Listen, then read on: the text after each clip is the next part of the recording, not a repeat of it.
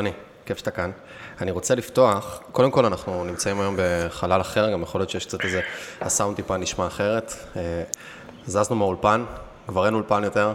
אני ארחיב על זה אולי באיזה פרק אחר קצת, איפה זה פוגש אותי, איפה אני כרגע בחיים, אבל uh, בגדול uh, שחררתי את המשרדים והרבה מאוד שינויים שקרו אצלי בחיים, ואנחנו מקליטים פרקים בתדר שהוא טיפה אחר, קצת, מה שנקרא, קראתי לזה, שאני אוהב לקרוא לדברים בשמות מסיבה כזאת או אחרת, אז אמרתי, עונת ארוחות הבוקר, uh, שזה מרחב כזה שאני פוגש אנשים ש... בא לי לפגוש, מה שנקרא. אני יוצא רגע מהלופ של הפרק כל שבוע, כי ככה צריך, כי ככה הוגדר, ורגע למרחב יותר של אנשים שהם בתוך המרחבים שאני כבר נמצא בתוכם, אנשים שבא לי לפגוש, ואני כזה מרגיש ש... שיהיה לי נעים איתם רגע ברמה באמת אה, אישית, ולא באמצע יום לתפור איזה שעתיים של פרק, אלא לצאת רגע לאנרגיה אחרת שהיא, וואלה, לבוא קצת יותר מוקדם, לאכול קצת, להכיר קצת, לייצר קונטקסט, ו... אתה הפיילוט של הדבר הזה. אז, תודה אח שלי, זה כיף. שמח. תודה על הארוחה, היה מפנק ממש, חבל שלא רואים. כן. אז בא לי להתחיל ממשהו שבא לי, כתבתי אותו, כתבתי אותו, אופק איתנו כאן גם, וכתבתי אותו עם אופק, אופק היה בחדר כשאני uh, כתבתי את זה לפני, נראה לי איזה שלושה חודשים, משהו כזה, באיזה יום שבת כזה.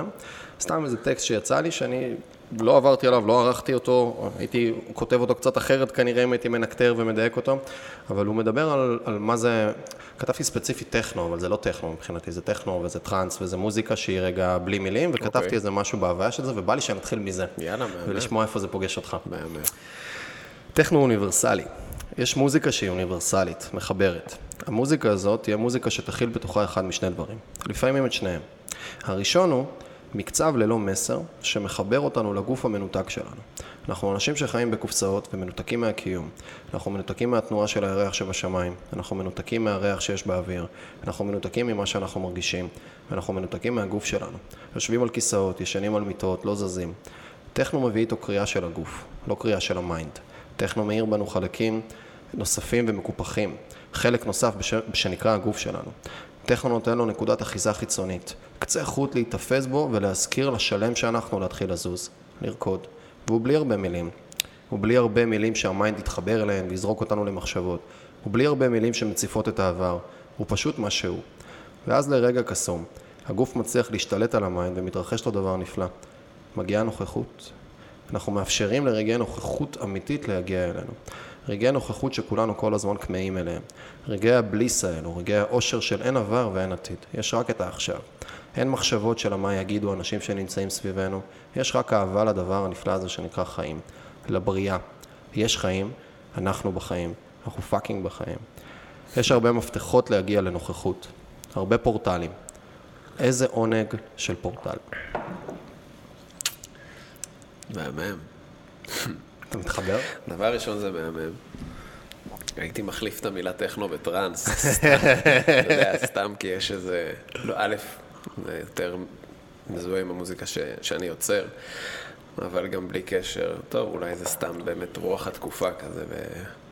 מה הכוונה רוח התקופה? לאנשים שפחות מהז'אנר או, אתה יודע, מהסצנה, אז זה לא, אבל למוזיקאים, כאילו, התקופה האחרונה, נגיד השנתיים, שלוש האחרונות, הן מאוד מזוהות כזה עם הטכנו בעולם. זה כאילו הז'אנר שהתפוצץ. כן. בלי עכשיו יותר מדי לחפור על, על אתה יודע. אה, זה כאילו מה שקורה בעולם, כולם אה, דחפו לשם את היצירה שלהם באיזשהו מקום, כי זה מה שהתחיל להכניס הרבה כסף. ולנו, בתור אנשים שאהבנו את הטכנו של פעם, שהיה שם נשמה וזה, והיום זה כבר נהיה משהו מאוד אה, חסר... אה, עזוב, לא בא לי לדבר על ה... פשוט הייתי מחליף את המילה טראנס בטכנו, כי אז זה היה יותר, אתה יודע, קשור אליי. ברור.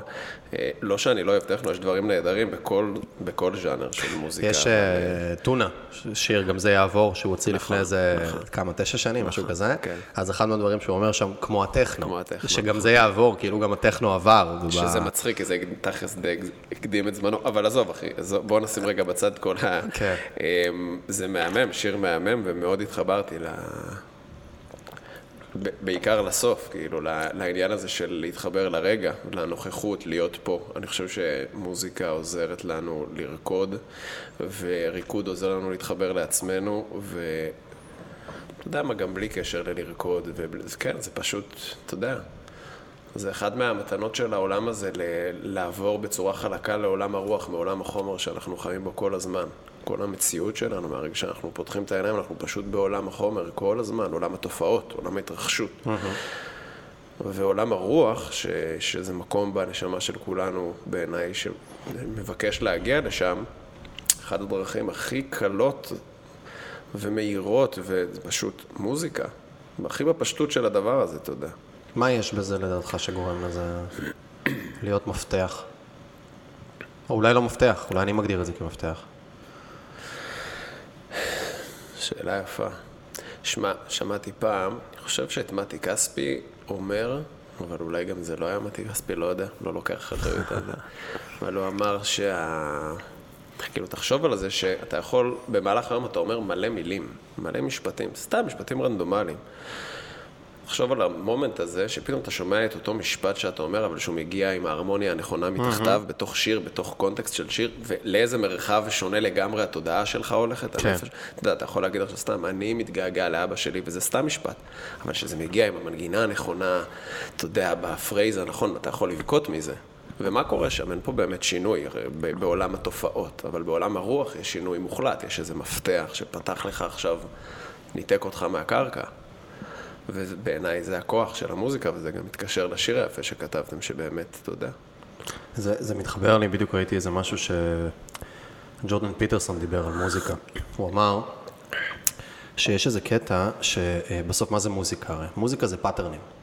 אבל זה לא סתם פאטרנים, זה בעצם, אני לא לוקח סתם צלילים, אלא לוקח צלילים שיש ביניהם איזה חיבור מסוים, משהו שיש בו לוגיקה, pattern שהוא מתחבר, ואז אני מייצר הרבה שכבות אחת מעל השנייה של אותו, של פאטרנים שונים, שגם הם מתחברים באיזה הרמוניה, משהו יותר שלם בתוך הדבר, ושבעצם יש בזה איזה תצוגה ומיצג של, של, של קצת החיים, כי מה זה החיים בסוף, מה המוח האנושי מנסה לעשות כל הזמן, הנפש האנושית, זה לעשות סדר בתוך הכאוס הגדול שנמצא סביבנו, בעולם, בקיום עצמו, לייצר פאטרנים, לייצר גם כן, לראות תבניות, לראות איך דברים מסתנכרנים, למצוא כל מיני כלים ו- ותהליכים ומחשבות שמייצרים רגע איזה לוגיקה מסוימת בעולם. ויש משהו בתוך מוזיקה שמאפשר גם את השכבתיות הזאת של פאטרנים, רק שפתאום זה מגיע מאיזה מקום אחר, שאתה לא צריך להפעיל משקל ומשמעות ועומק וכוח, וזה לא בכוח, החיבוריות לפאטרנים האלה היא פשוט קורית בצורה הרבה הרבה יותר טבעית ופשוטה מבלי mind שמנסה רגע להתחבר לדבר. וכאילו יש איזה תהליך שהוא חצי, חצי טבעי. לפתוח רגע ולהעביר רגע מרחבי מדיומים אחרים לדבר הזה. ו... זה, זה יישמע מגוחך מה שאני אגיד כרגע, אה, אבל מי שחווה את זה רגע באיזה מרחב כזה, זה אולי קצת פחות, במידברן, שהופעת ב... בקטר. אה, בקטרזיס, בקטר, שזה היה... איזה מלחמה היה שם. אח, אחי, אחי, בול.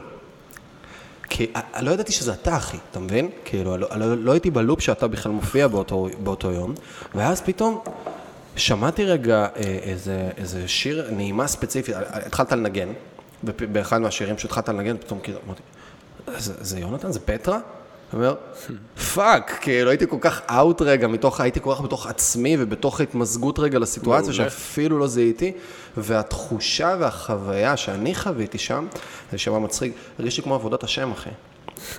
הרגיש לי שכרגע, באותו, באותו זמן, גם במצב התודעתי שהייתי בתוכו, שכל המרחב סביבנו, כל האנושות כולה כרגע, התכנסה כל הדברים שקרו קודם בעולם התכנסו לרגע הזה, שכרגע יש פה איזה 800-900 איש שנמצאים כרגע באיזה flow שפתאום כמו איזה משהו טרייבלי עתיק זה הפך להיות, זאת הייתה החוויה.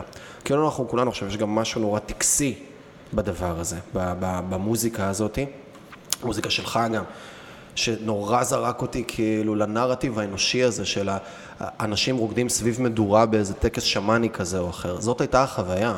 שמה שאנחנו עושים כרגע זה אנחנו עושים קידוש של עולם מטאפיזי דרך ריקוד ודרך התמזגות לתוך הסיטואציה ואף אחד לא צריך לדבר, אנחנו כולנו מקשה אחת. וכל העולם כולו, כל השמונה מיליארד אנשים שבעולם כרגע עשו דברים לפני זה כדי שאנחנו נהיה בסיטואציה הזאת עכשיו. ופתאום זה, כש, כשקלטתי גם שזה אתה, זה כאילו היה לי איזה fucking, ולילה לפני זה קרה לי גם Infected, שלא הבנתי שזה Infected. אז זה כאילו היה כזה, זה כזה של fuck, כל כך הייתי בפנים. וזאת הייתה חוויה שאני, היא חרוטה בי ברמות כאילו קיצוניות. היא חרוטה בי ברמות קיצוניות. ואחד, אני רוצה להגיד לך תודה על זה.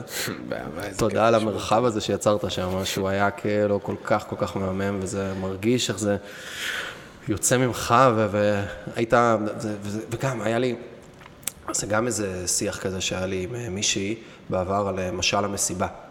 שאומרת שכשאני נמצא רגע בתודעות הגבוהות, אז בעצם אני הכל במסיבה. אני הברמן ואני הדי-ג'יי ואני הקרחניסטים מקדימה ש, שמשתגעים ואני החברים של הדי-ג'יי שנמצאים בזה, place. ואני גם הבן אדם, והיה שם גם אה, כמה חבר'ה כאלה, ברדים כאלה, אומנותיים, אה, איזה שני חבר'ה שעשו אה, אש, כאילו כל מיני פעלולי אש כאלה, שזה היה גם כן מטריף רגע בתוך המרחב. וממש הרגשתי איך אני כל אחד מהחלקים בתוך, בתוך אותו מערך כרגע. איך כולנו איזה one כזה, איזה oneness כזה. וזה נבנה, זה היה תהליך של איזה חמש-שש שעות שהוא נבנה, זה לא היה משהו שבאתי, נכנסתי, רקדתי, יצאתי, לקחתי איזה דרינק מהבר וזה, זה היה תדר של כל המרחב, כל החמישה ימים האלה, שזה לדעתי היה ביום שלישי, אם אני לא טועה, או רביעי, אפשר את הכניסה וההגעה הזאת רגע של אני מגיע בלי הצהרות של הבוקר, כי לא היה צרות בבוקר. ואני מגיע רגע להתמזג עם המרחב ולהביא באמת את ה... את ה נותן לנשמה שלי לרטוט רגע. ולא מגיע כי הולכים למסיבה כי זה מגניב ויהיה איזה מישהו ואנחנו הולכים חברים וכל אחד רגע... לא, רגע, מגיעים נקיים. באתי, באתי עם אנשים אבל הייתי לבד. אבל ביחד. כאילו, וזה הדינמיקות שאני ממש הרגשתי, איך שזה מאפשר. זה מאפשר את ההחזקת המתחים הזאת משני הצדדים של... מחד אני רגע נוכח בתוך מרחב, ואני לב- עם עוד אנשים, אני ביחד, אני בקבוצה, אנחנו מקשה, מהצד השני אני לגמרי לבד בתוך הדבר הזה. ולאפשר רגע לאבד. וזה המפתח איפה שזה פגש אותי רגע במרחב. מהמם. מהמם, אין לי שום דבר חכם להגיד תודה ואיזה יופי. אני רוצה לשאול אותך איך החוויה שלך דווקא הייתה מה, מהעמדה שלך רגע. כמה אתה, כמה מצליחים רגע להיות כשאתה בתוך העמדה שלך, בתוך המרחב רגע מנצח על התזמורת הזאתי? מה, מה, מה, מה הפרספקטיבה שלך? האם אתה רגע manager כזה, אתה מנהל, או כמה אתה מצליח להתמזג ואיך זה נראה? שאלה יפה. אני אגיד לך משהו. כן, שאלה יפה. תשמע, נכון בהתחלה אמרתי כאילו על העניין הזה של הטכנו והטראנס, אני רק... למה זה, למה זה פוגש אותי שוב? כי בסוף טראנס, יש איזה משפט שאומר, טראנס is not a music, it's a state of mind. ואני חושב שזו אחת הסיבות שאני התאהבתי במוזיקה הזאת.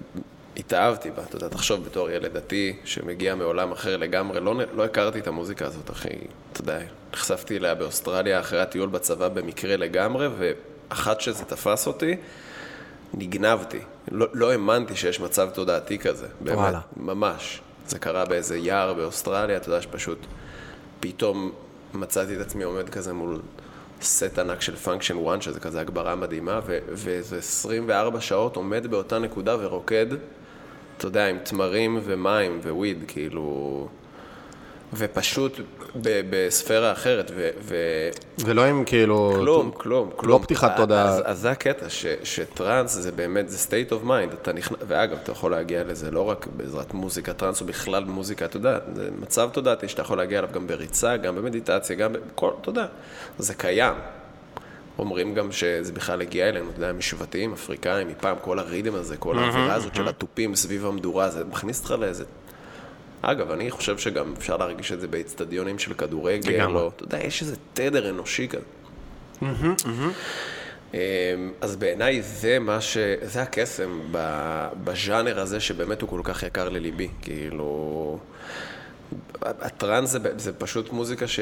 שהיא שייכת לאזורים אה, מקודשים, כאילו, אתה יודע, לא בקטע הקלישאתי, אתה מקודם גם אמרת משהו שזה מזכיר לך קצת תפילה וקצת תחושה, שזה אמ, אה, תגובה שאני מקבל מהמון אנשים. כאילו, העניין הזה של זה, זה הרבה אנשים גם בקונ... בהקשר דתי, דתל"שים, בזה שאומרים לי, המוזיקה שלך או בכלל מחליפה לי את התפילה וזה שזה מהמם, אני לא מתיימר, אתה יודע, להחליף אף אחד, אבל אני עושה את שלי, ואם זה עושה לאנשים טוב, אז מהמם, אבל... אה, אני פשוט לגמרי מתחבר לזה, אתה יודע, יוצר, יוצר את המוזיקה שהוא רוצה להקשיב לה. ובסוף, המוזיקה שאני יוצר, זה, זה, שמה, זה הנשמה שלי, כאילו, זה מה שהיא רוצה וזה מה שהיא מבקשת. אמ, אז אני לגמרי מתחבר למה שאמרת, על העניין הזה של ה-state of mind הזה של תפילה, של כזה, של באמת להרגיש איזו נוכחות שהיא גבוהה, שהיא רוח, פשוט לפתוח את הדלת לרוח ולהגיד לה בואי, ואני אני מתמסר אלייך, כאילו. מתמסר אלייך, אני לא מחפש פה, אתה יודע. אפילו להתמסר זו מילה שאני כאילו קצת משחק איתה. להתמס... ב- בלהתמסר יש אפילו אקטיביות מסוימת. אני מתמסר לדבר. אני, אפילו, אני אוהב את המילה לאחרונה קנייה. מהמם. כי בטח. בקנייה אני באפס מעש, אני ממש עם המרחב אפילו. גם בספר הטאו מדברים על זה הרבה, המילה כן. קנייה חוזרת על עצמה המון, מס- מהמם, דיוק טוב, כאילו, מסכים איתך לגמרי. ולשאלתך, אתה שאלת... אני מרחיב. רגע על, על הטאו, זה דווקא. ברשותך, איזה מקום כזה שהוא, אני משחק איתו הרבה בזמן האחרון. הפילוסופיה הזאת של הדאו, טאו, טאואיזם, דאואיזם, מדברת הרבה על הוו-ווי, נכון. על, ה- על העשייה ללא עשייה, עשייה נטולת מאמץ, שבעצם, אם אני רגע קשוב לטבע, הטבע לא מתאמץ בהיותו, הוא פשוט הוא, הוא קורה. ואנחנו, עם הפיתוח של המודעות שלנו, אנחנו מייצרים רגע, עם, ה, עם ההתפתחות התודעה, אנחנו מתחילים לבקר את הדברים ולהסתכל עליהם, אנחנו מתחילים לנסות לכבט ולנווט. והמקום הזה של רגע להיות, להתמזג לדרך, ל-way, להכל, פשוט למסלול של הטבע, זה המקום הזה של הקנייה. המקום של הלאפשר לא לנסות ללכת נגד, ולא לנסות להיאחז בדפוסים או בתהליכים השונים באיך שאני חושב שהמציאות צריכה להיראות, אלא לתת רגע למרחב של המציאות פשוט לקרות, ולעצמי להיות, להיות בתוכו. עלה ברוח, לגמרי. ולהתנער מהפרגמטיות הזאת שאנחנו פשוט מכורים אליה במערב, וזה לא ייאמן, כאילו, הפרקטיות הבלתי נסבלת, שכולנו חלק ממנה, שזה מהמם, וזה לקח אותנו להישגים היסטריים והכל טוב, אבל מצד שני גם... זה בעיניי, כן, סירס לנו את היכולת להיכנע ולהיות בהתמסרות מדברים פשוטים, אחי. מפאקינג ליהנות משקיעה, כאילו, אתה יודע, אמרתי לך שאני מאוד אוהב שקיעות, זה כאילו רגע ביום שהוא גוזר אותי קצת, כאילו המחשבה שאתה יושב מול כוכב לכת שהוא רחוק ממך איזה 300 מיליון, כאילו, שנות אור. או, כאילו, כן. ואתה חוזה פה, ב, אתה חוזה פה במומנט מטורף, כאילו, בכוכב שהוא, זה כמו איזה פיצוץ גרעיני בלתי נגמר, וכרגע... ואתה כאילו בקלות דעת, זה יכול לעבור לידך, כאילו לא קרה שום דבר, אתה יודע, וזה קטע, זה... ואני חושב שזה קרה כמו עוד המון דברים שאנחנו, מת... שמפספס לנו, כאילו, הפשטות קשה, כאילו, אתה צריך לתת לעצמך איזה כאפה בשביל להגיד, רגע, שומע, אני מנתק את עצמי מהכל, אני רוצה רגע להתחבר רק למה שקורה כאן ועכשיו, שהוא מלא בשפע, ואתה יודע, לא צריך אה, להרחיב על זה, כי ברור לנו. אבל אה, אז אני חושב שבסוג אירועים האלה, או ה setting פשוט מאוד מאפשר את זה. כן. נגיד מה שאתה דיברת על המידברן, זה מאוד מאפשר את זה, לא ספציפית לפסטיבל הזה, בכללי, כאילו שאתה נמצא במרחב, אתה אמרת את זה גם הרבה זמן, כאילו, אתה יודע שגם בבוקר לא היית מוטרד, וגם בלילה שלפני, אתה קצת כמו איזה תבשיל קדרה, טוב כן. כזה, כמו פויקה, שיושב על המדורה עכשיו איזה שלושה ימים ומתבשל לאט, לאט, לאט, בישול איטי. אנחנו חיים חיים של בישול מהיר. שוב, בגלל הפרקטיות הזאת, בהישגיות, החוסר זמן, אנחנו עושים דברים מהר. ויש ערך מאוד גדול בלתת רגע לדברים להתבשל ולבשל אותנו, והנשמה שלנו, מרגיש לי שהיא מבקשת את זה, אז מה שאתה אומר, שהרגשת שם במידברן, ש... שפתאום הכל התחבר לך, אתה אמרת פה מילים כאילו מאוד, אתה יודע.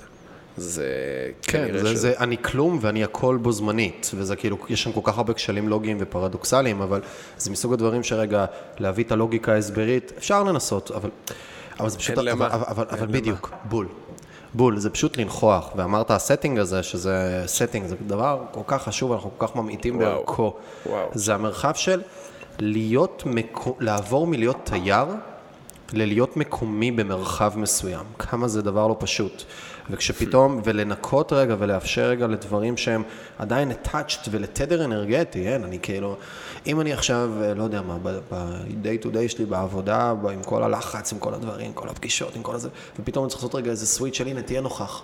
תן עכשיו אה, למוזיקה, זה נורא מאתגר, יש לי דברים איתי מהיום, יש לי דברים איתי מאתמול. זה אגב גם משהו שהוא הוא נורא...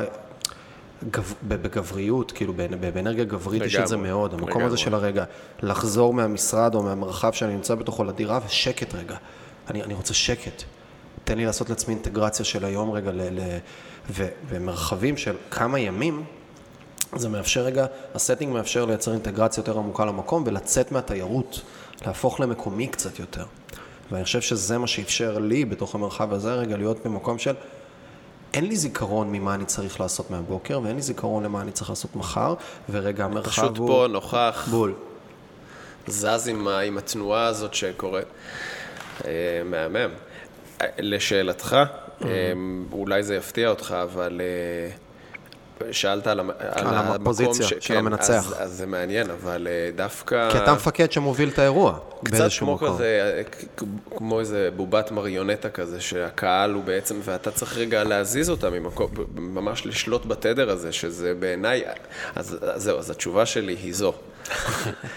אמ, אני לא חווה את מה שאתה חווה שם, בתור אה, מישהו שהוא חלק מה... אני לא קורא לזה קהל, כי...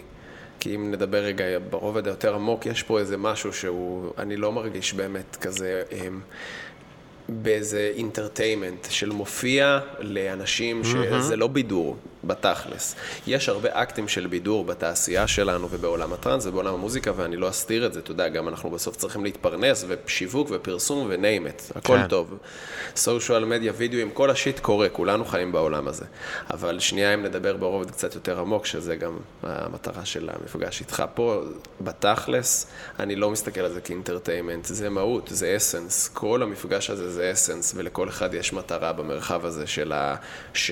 שהחיים הובילו אותנו אליו. אז אם אני עכשיו עומד שם בתוך הקטר ומרקיד לא יודע כמה אנשים, זה התפקיד שלי, אבל הוא לא יותר חשוב מהאנשים שרוקדים, והוא לא יותר, באמת, לא אומר את זה מצניעות, באמת ככה אני רואה את זה. ואני חושב שפשוט התפקיד שלי במרחב הזה הוא פשוט מחייב שדווקא אני ואתה לא נרגיש את אותו, את אותו דבר, כי אני רוצה שאתה תהיה בהתמסרות מוחלטת, ואני רוצה שאתה תהיה באיזה עיבוד אה, הסלף שלך, היכנעות, קראת לזה שזה מהמם. אני לא יכול להיות במצב הזה, כי אז אנחנו כולנו נלך לאיזה מרחב שאני... ש... אתה ש- לא יכול להיות במצב הזה. לא, אני חייב מעניין. להיות סופר מפוקס. אני, ב. אני בגיגים האלה, סאחי הכי שיש. כאילו, אנשים חושבים שאני... כאילו, בכלל, שהדי-ג'יי הוא כזה נגנב בהופעות, ואתה יודע, נדלק וזה. עכשיו, שוב, לא שופט, לא מתעסק, כל אחד יש לו את הדרך שלו. אני מכיר רק את הדרך שלי. אני סאחי גמור ברגעים האלה, כאילו, לא מרשה לעצמי. פעם הייתי עושה שחטות לפני זה, אבל כבר נגיד בארבע שנים האחרונות אין, אני מגיע פלט לגמרי. מקצוען, אתה בא כאילו... אתה מתייחס לזה כאילו... זהו, אז כאילו, כשאתה אומר זאת מקצוען, שאלה, בדיוק. זה... זה הופך את זה לטכני. נכון, ודווקא אני... זה מתח מעניין. בא לי להשתמש במילה שהיא תהיה יותר מדויקת, אולי... אה, צריך לחשוב על זה, לא, זה לא מגיע מהמקום הזה של, שאני אומר לעצמי, אתה צריך להיות פרופשיונל, זה מגיע באמת מההבנה שיש לך עכשיו איזה תפקיד במרחב הזה, והתפקיד הזה הוא להרגיש את כולם, והוא להרגיש את התדר הזה. אתה יודע, מרחב setting הוא מורכב ממלא דברים. הוא מורכב מהאנשים שרוקדים מקדימה, מהאנשים שרוקדים מאחורה, מהגילאים שיש ברחבה, מהיחס של גברים ונשים, מהתאורה, מההגברה, מהטבע, מהמזג אוויר. יש כל כך הרבה משתנים ברחבה של ריקוד, בכלל במרחב, שאתה אתה צריך לתכלל את כל הדבר הזה בשביל לדעת בדיוק מה אתה מרגיש כרגע ולאן אתה רוצה שזה ילך. אם עכשיו האנרגיה מבקשת ללכת למקום מרגש, או שהאנרגיה מבקשת ללכת למקום שובר. אהה. האם האנרגיה רוצה ללכת למקום של צחוקים? בא לי עכשיו לעשות איזה טרק שיש בו איזה אווירת צחוקים כדי ליטרלי לראות אנשים צוחקים, או בא לי דווקא אפלה?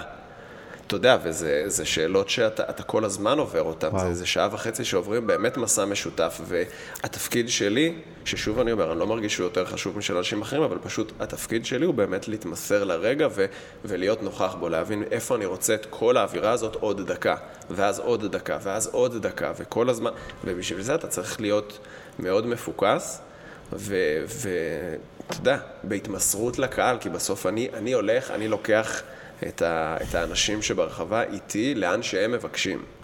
ככה זה מרגיש לי לפחות, אני לא, לא כופה את עצמי. כאילו, יש איזו אווירה שהמקום הזה מבקש, ואני מנסה לעזור לכולנו תרחיב קצת על הסטינג, זרקת כמה מונחים שם, כאילו, על האנשים, גברים, איזונים, האלה מקדימה, האלה מאחורה. מה מה האינדיקציות שלך להרגשה של מה קורה במרחב? כשאתה נכנס לחדר, בסדר? אתה עכשיו סתם נכנס פה לחדר ויש בחדר 20 אנשים. 20 האנשים האלה, ב, לא יודע, הגעת ב-10 בלילה והיה אווירה של צחוקות של החיים, אתה יודע, מישהו סיפר עכשיו איזה משהו מהמשרד שלו, יש אווירה של צחוקים. אתה יודע שבחדר הזה יש שתי אנשים ש...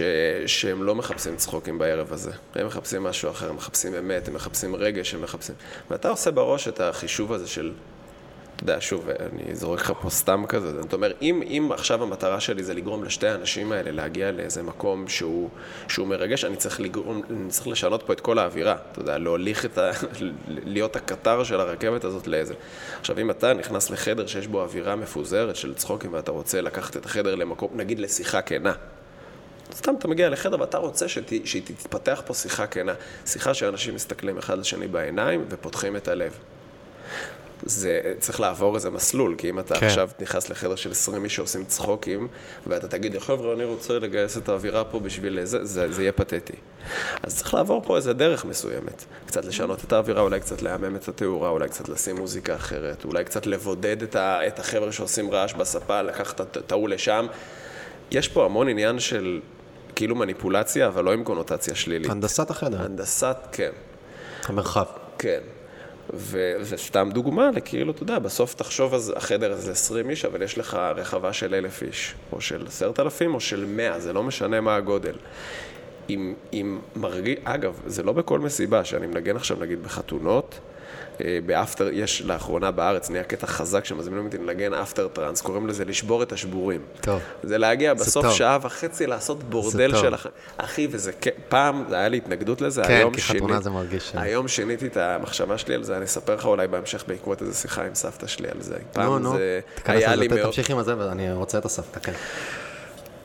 בקיצור, אז נגיד חתונות, זה אנרגיה שונה לגמרי, אחי, אתה תבוא, אתה תראה סט שלי בחתונה, זה לא, מת, זה לא דומה למה שהיה במידברן, שם זה, זה רק הרמות ושמחה וצחוקים, אין רגע אחד שאני רוצה שיהיה אווירה של עצימת עיניים ושל התכנסות, כי התדר בחתונה הוא מבקש את ההפך, הוא מבקש אווירת AMD חיבוקים, הרמות, רק כזה, אתה יודע. ואחלה, אני הולך עם זה. אחרי שעה של סט, בדרך כלל אני אשים, אתה יודע, איזה טרק מרגש, כי בא לך כזה לגרום לכולם להתחבק וזה, וזה מדהים, אתה יודע, תמיד אני אומר גם לצלם, בוא, בוא שנייה, עוד שתי דקות, כולם פה יהיו מחובקים, תקלוט את הרגע הזה. שם איזה קטע, אתה יודע, אתה כאילו משחק בא, באווירה. אבל אתה יודע, בסוף זה, זה עניין של כזה, מה, מה המקום מבקש? אז זה חתונות, אבל בגיגים כאלה, בטבע, במדבר, שאנשים בדיוק מבקשים את הרמה של התודעה הזאת, אחי, יש לך תפקיד, בעיניי, זה קודש הקודשים של הנשמה, לבוא ולעכשיו... ממש. להנהיג את המקום עם המוזיקה. לגעת באנשים בתדר הזה, שיגרום גם לתחושה, כמו שאמרת, אמרת את זה נורא יפה, שמצד אחד אתה מרגיש מאוד חזק את האינדיבידואליזם שבך, כאילו אתה, אתה, אתה לבד, אבל גם אתה מרגיש את תחושת הקולקטיב ביחד, וזה מין אווירה כזאת שהיא נוצרת, בעיניי, רק, ש, רק במרחב שהלבבות פתוחים והתדר פתוח, ואתה יודע, ה mind פתוח. וזה אזורים שאני באמת כל כך מכבד, שאני לא יכול לבוא ולהרשות לעצמי לשתות, או לעשן, או להידלק, אני, אין מצב, אחי, יש לי, יש לי תפקיד מאוד חשוב על הכתפיים. אבל החוויה שלך, אתה מרגיש שאתה מצליח להתמזג לנוכחות? אני נהנה. או שאתה כל הזמן, כי אני אגיד לך, אני לוקח את זה רגע אליי, כן? אוקיי. כי אני, אופק, תהיה חבר, אתה מזגן שם, תכבה את השמאלי, את התחתון.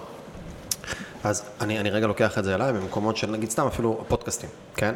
הרי בפודקאסטים, אני מנהל את האירוע. נכון. אתה כרגע בא ואתה פסיבי יותר בהוויה. תמיד האורח מרגיש לפעמים כאילו הוא האורח והזה, אבל תכלס, האורח מגיע והוא אמור להיות ריאקטיבי. אני אמור להסליל פה את התהליך. האחריות בסופו של דבר למה שיוצא כאן היא, היא אצלי. וכנ"ל כשאני מרצה נגיד במרחבים כאלה ואחרים, שאני יוצא לזה, אז אני... רגע, דיברתי על זה, רגע, הוא שם, אני צריך לבוא ולשים אותו ככה, או רגע, בשיחה כאן, לאן אני רוצה להוביל, אני כל הזמן בדאבל ריאליטי, של איפה אנחנו בזמנים, אתה עושה את זה, בזה. אבל מהמם, אדון מיכאל, ואמרתי לך את זה בבוקר, וזה הביך אותך, באמת, כאילו... אני לומד לקבל היום, אז לא, אני רק אגיד תודה. כן, כן, אתה עושה את זה באמת בצורה אה, פנומנלית בעיניי, שאתה יודע, בוא רגע נעשה איזה גילוי נאות פה למי שמקשיב לזה, אנחנו הכרנו דרך הפלטפורמה, כאילו... אני שמעתי איזו הרצאה של, אה, שדורון מדלי התראיין אצלך, mm. ודורון הוא חבר, ואיכשהו התגלגלתי פשוט לתוכן שלך ונגנבתי, ואני אומר לך שוב, הזמנת אנשים מהממים, אבל אני נגנבתי, סליחה, אתה יודע, אומרים, אין, אין אומרים את אה, שבחו של פני כן. האדם בפניו ובלה בלה בלה, אבל היכולת שלך לדברר אנשים ולהגיע ולקחת את האסנס מהדברים, זה באמת יכולת מדהימה, ואני חושב שאתה מתורגל בזה טוב מאוד, ואתה יודע על מה אני מדבר. אני ממש כאילו, מבין מה אתה מדבר. אנחנו רוקדים פה איזה ריקוד משותף, אז פה זה זה אחד על אחד, אבל תחשוב שאתה היית צריך לנהל פודקאסט של 500 איש, היית עושה את זה באותה דרך. אני, אני מסכים, אני, אחד מהדברים אבל שאני למדתי ב-level up שלי, שאלת אותי מקודם, אה, אה, כאילו, אתה לא מכין שאלות? לא זה? נכון. וכזה היית כזה בחצי מופתע וחצי אומר אה, מקצוען כזה, אמרת את זה ב- אהבתי-. אהבתי את זה אהבת- מאוד. וזה אחד מהדברים שלמדתי, כי מה הייתי עושה פעם? פעם הייתי אה, מקשיב לאיזה פודקאסט אחר שהבן אדם מתראיין בתוכו, או שניים אפילו, והייתי קורא, והייתי מסתכל על הזה. ואז-. והייתי מכין מלא שאלות, והייתי מכין עוגנים גם, לא הייתי, לא הייתי מספיק גם, שוב, זה גם שלבי התפתחות שלי, אני עושה את הפודקאסטינג כבר איזה שלוש שנים, ארבע שנים, הייתי פחות סומך על עצמי ועל הדרך, הייתי מכין לי מה שנקרא שאלות, תמיד היה לי איזה דף נוסף, שיש לי שם איזה 30-40 שאלות גנריות, שאני יכול בכל מקרה, אם אני נתקע או משהו, לתת זה, וגם מראש הייתי מכין, ואז מה היה קורה אצלי? וזה שאני מעביר את זה תכף אליך במרחבים שלך. אצלי זה היה פשוט שהייתי הייתי מוציא מהבן אדם את סיפורי הארכיון שלו. זה גם איזה מושג שהתחלתי להשתמש בו בזמן האחרון. סיפורי הארכיון. לכל אחד מאיתנו יש בראש איקס סיפורים שהוא כבר מורגל לספר אותם. כאילו, אם אני אשאל אותך רגע על אה, מקור השם פטרה, שדיברנו על זה מקודם, סיפרת לי סיפור, גם היית נוכח, הרגשתי אותך, אבל סיפרת אותו כבר הרבה פעמים. יש שם כבר דברים שאתה כבר לא נכנס לסיטואציה ונזכר ומספר אותו מחוויה. המוח שלך הולך לנוח רגע, ואתה רגע שולף איזה סיפור שסיפרת כבר 700 פעם. אז הייתי מביא את האנשים לטכניות ולסיפורי ארכיון. הייתי מביא אותם כי הייתי מקשיב לפודקאסטים שלהם, אז כבר בראש, אצלי יש איזו שאלה שאני יודע שהוא יגיע לפה ולשם ולכל מיני כאלה, וזה לא המטרה שלי. וככל שעבר הזמן רגע, התחלתי אחד יותר לסמוך על עצמי בתוך המרחב, ולהביא לרגע את מה שנכון לרגע. מדהים. יותר מזה, אם אני עכשיו לפני חמש דקות או שבע דקות, עלתה לי שאלה ממש טובה בראש, ואפילו אולי אם אני היה לי פה דף ועט הייתי כותב אותה, ואני אומר, אני חשוב לי לשאול אותה. אני לא אשאל אותה, אני לא אחזור אליה. מבחינתי, יכול להיות שבשבע דקות האלה כבר הרגע הביא איתו משהו חדש שמבקש אותו. הוא כבר, אני לא צריך את השאלה הזאת, כי יש פה דברים אחרים, והרבה, ובהתחלה, תקשיב גם אם תקשיב לפודקאסטים הראשונים, זה גם הייתי מאוד כזה חוזר אחורה כל הזמן, ונורא טכני ומכני בשאלות ובדברים, ולא קשוב למה קורה עכשיו, כי גם אם עלתה לי שאלה טובה עכשיו, אז אני מנסה לשמור עכשיו כל הזמן את השאלה בראש ולזכור, אז אני גם לא מקשיב לך מספיק, אז אני לא מאפשר לרגעים, אז אני שובר, קדימה. אני שובר אחוז מסוים מה, מהאינטימיות בינינו, ומהאמת בינינו, ומהשיחה הכנה, ולהוציא ממך רגע אסנס שהוא יותר עמוק. ואני חוזר רגע למרחב הזה, של איזה מין סוג של, אני, אני עובר, וזה, וזה, וזה חלק מהתהליך שלי, שעדיין לא נגמר, מכובע המראיין, שמודע למרחב ולסיטואציה כל הזמן של כמה זמן אנחנו בפנים, וכמה זה, ומה שאלתי, ומה חשוב לי לשאול, וכל מיני כאלה, לכובע של, אחי, אני מדבר איתך כרגע ואני רוצה להתעניין באמת. אני לא רוצה לנהל את הסיטואציה בינינו, את המרחב הזה אני שיצרנו. רוצה להיות ואני אני רוצה להיות. בו איתך, מדהים. ואני רוצה פשוט לבוא עם guidelines מנחים שהם יותר ערכים. אני רוצה לבוא עם סקרנות. אני רוצה לבוא עם uh, רצון לאמת ממך. אם אני אשמע שאתה מספר לי סיפורי ארכיון, אני אגיד לך, אחי, אבל תספר לי את זה מזווית אחרת. אני אבוא רגע עם יותר עקרונות, כדי להוציא רגע איזה אסנס, מאשר דברים שהם יותר בזה. ואני חוזר, ואני משליך את זה חזרה למרחבים אצלך. אוקיי. האם אתה מרגיש שאתה בסוף מצליח רגע להתמסר לתוך הסיטואציה, או שעדיין רגע, הדבר הזה של רגע, יש לי אחריות גם כאן בתוך הסיטואציה, משאירה אותך בפחות אולי נוכחות? שאלה מעולה. רגע, אני צריך שנייה לחשוב. לא, באמת, זו שאלה יפה מאוד. אמ,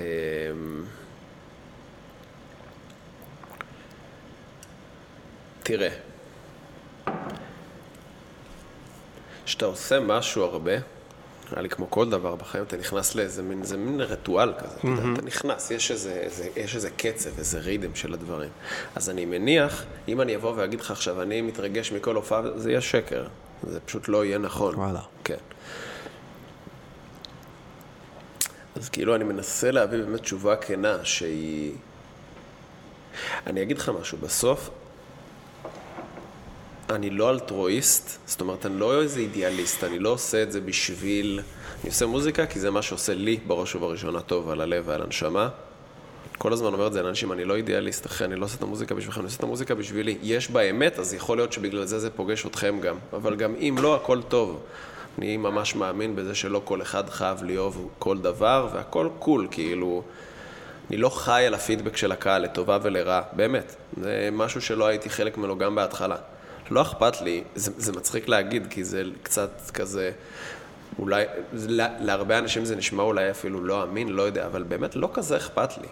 אתה יודע, יאהבו את המוזיקה, לא יאהבו את המוזיקה, ברור שאם אוהבים זה מרגש וזה כיף, כי אני אוהב לראות בן אדם ולעשות לו טוב, וזה סבבה, כי כל בן אדם זה בטבע שלו. אבל בתכלס די על הזין שלי.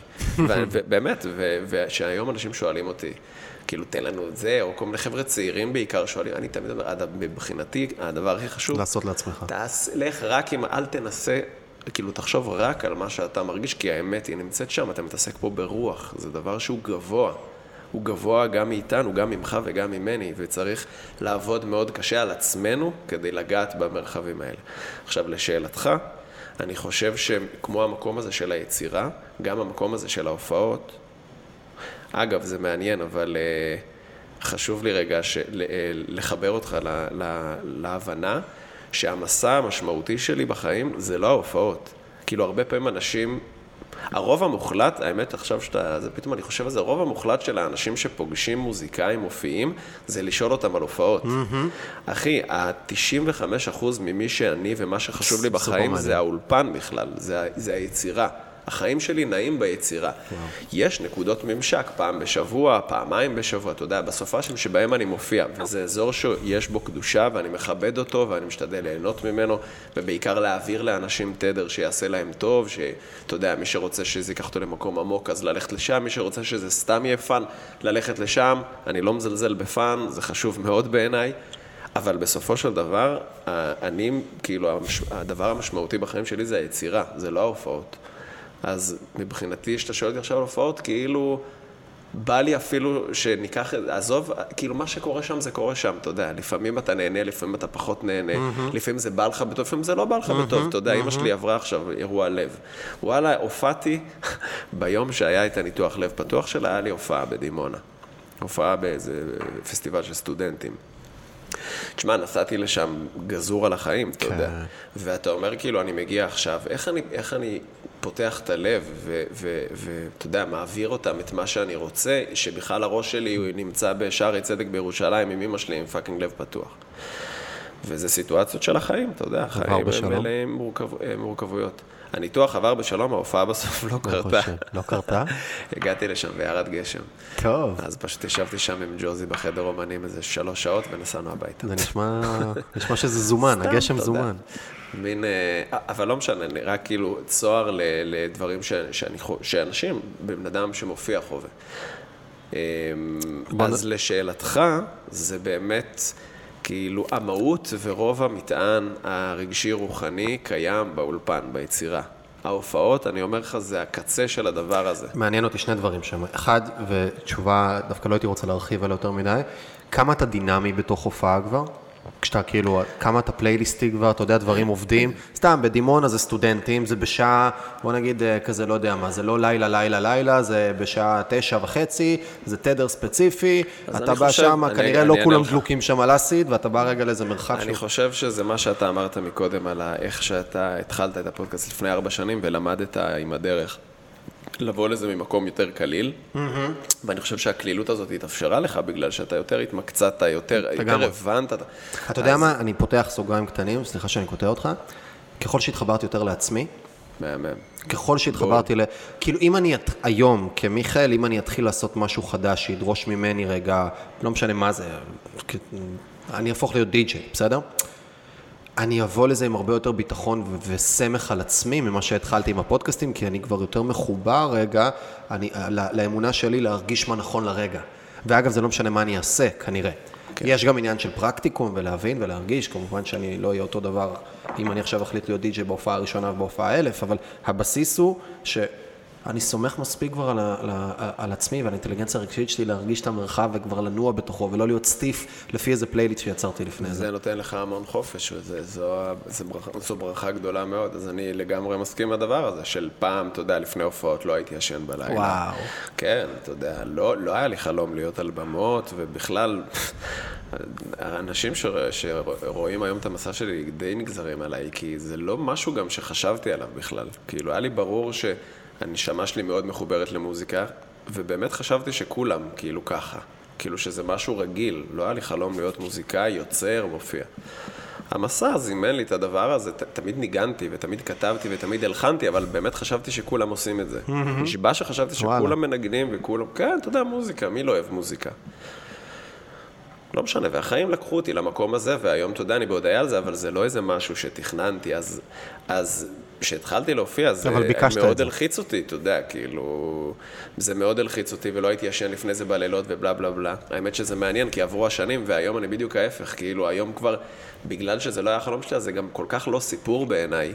כאילו, תבוא, החיים זימנו אותך לעמוד עכשיו על במה מול לא יודע כמה אנשים, אהלן וסהלן, זה לא, זה לא האישיו פה. זה, זה, אני אומר לך באמת, זה נשמע מוזר, אבל אחלה, כאילו, סבבה, בוא נעשה את זה, בוא ננסה לגעת במהות, ומהות זה לעזור לאנשים להגיע למקום שלהם, של להרגיש את המוזיקה, לה, אתה יודע, להתנתק מעולם החומר ולהגיע לעולם הרוח, כל אחד בדרכו, על פי... אתה יודע, האינטליגנציה הרגשית שלו, והאינטליגנציה הרוחנית והרמה האינטלקטואלית, ואתה יודע, כל מה שהוא עבר בחיים שמרכיב את, את הסלף שלו. ו- וזה הסיפור. הסיפור פה זה לא, כאילו, זה מצחיק, אנשים שואלים, מה, אתה יורד מבמה, ומלא אנשים מחאו לך כפיים, מה, אתה לא מרגיש שזה מניה? וואלה, לא, אחי. לא? לא. ואני לא אומר את זה מצניעות, ואני לא אומר את זה מ... אה, מענווה, אני אומר את זה מכנות. לא, אחי, אין פה, אתה אין אומר פה את זה סיפור. מכנות? אתה מרגיש שיש שם ניתוק שלך? לא, אני פשוט חושב שזה המקום שאני צריך להיות בו. יש איזו אמת שאתה צריך להיות בה, וברגע שאתה יודע אותה... עושה את תפקידך. כן, לגמרי, אבל אה, כאילו אני, אני אבל מפחד... ב-deepest sense, כן, אני כן, מבין את כאילו זה. להגיד, אה, אתה עושה את תפקידך, זה כזה משהו שהוא יכול להישמע קצת לא, לא, אה, לא, לא, כזה לא, לא, קיץ', יש לנו אתה. קונטקסט פה, אחי, יש כן, לנו כן, קונטקסט. אבל הקונטקסט זה כן, אתה יודע, אתה כנראה נמצא במקום שאתה צריך להיות בו, וסע, אתה אל תעשה מזה סיפור, כי זה לא סיפור, אתה יודע, החיים זה כזה מעגל, כל אחד אה, עושה את תפקידו. אז יש אנשים שנותנים לך השראה, ויש אנשים שאתה נותן להם השראה, והאנשים האלה נותנים לאנשים אחרים השראה, יש פה איזה עיגול כזה. אז אתה חלק ממנו, וזה אחלה, אתה יודע, כאילו... אני מנסה לקחת את האנרגיה הזאת לאולפן, ליצירה, שוב, העניין זה היצירה, אחי. השיט האמיתי קורה באולפן, אחי. מה, מה- לא בהופעות, היצירה. כשאתה אומר את זה, אני רואה איזה ניצוץ בעיניים, ואני רואה איזה... כי זה- שם באמת המסע האמיתי, אתה יודע, המפגש עם הקהל זה הקצה של הקצה של הקצה. אני מבחינתי, שוב, אני נהנה לעבוד וגם זה משלם וזה זה, אבל לא יודע, יש מצב שאם לא היה... אם אין עניין של כסף, אתה לא מופיע? אתה רק יוצר? אני, שוב, אני חושב שאני אופיע כי אני רואה מה זה עושה לאנשים, אבל מבחינתי, זה מצחיק להגיד, אבל מעניין. מבחינתי יותר fun לי לשבת באולפן מאשר. ל- לש- ל- ל- להיות עכשיו בהופעה. יותר fun לי, אני אומר לך, יותר כיף לשבת עם כל הכלי נגינה, ואתה יודע, בתוך... עכשיו שוב, אני לא מזלזל, זה אחלה מרחב, אחי, מרחב של, של מסיבות ובמה וזה, זה אחלה, וגם קורה שם קסם, ואתה רואה אנשים, מה זה עושה להם, אז, אז זה עושה טוב בלב. אבל אה, שוב, יש איזה, כמו כל דבר בחיים, שאתה עושה משהו הרבה, יש איזו שחיקה מסוימת. והשחיקה הזאת, אה, הברכה הכי גדולה שלי זה שבאולפן אין לי את השחיקה הזאת. זה מעניין. עבר ש- עשור שאני עובד 12 שעות ביום, ועדיין אני נכנס בבוקר לאולפן ברמת חרמנות איזה כיף, אחי. מאה.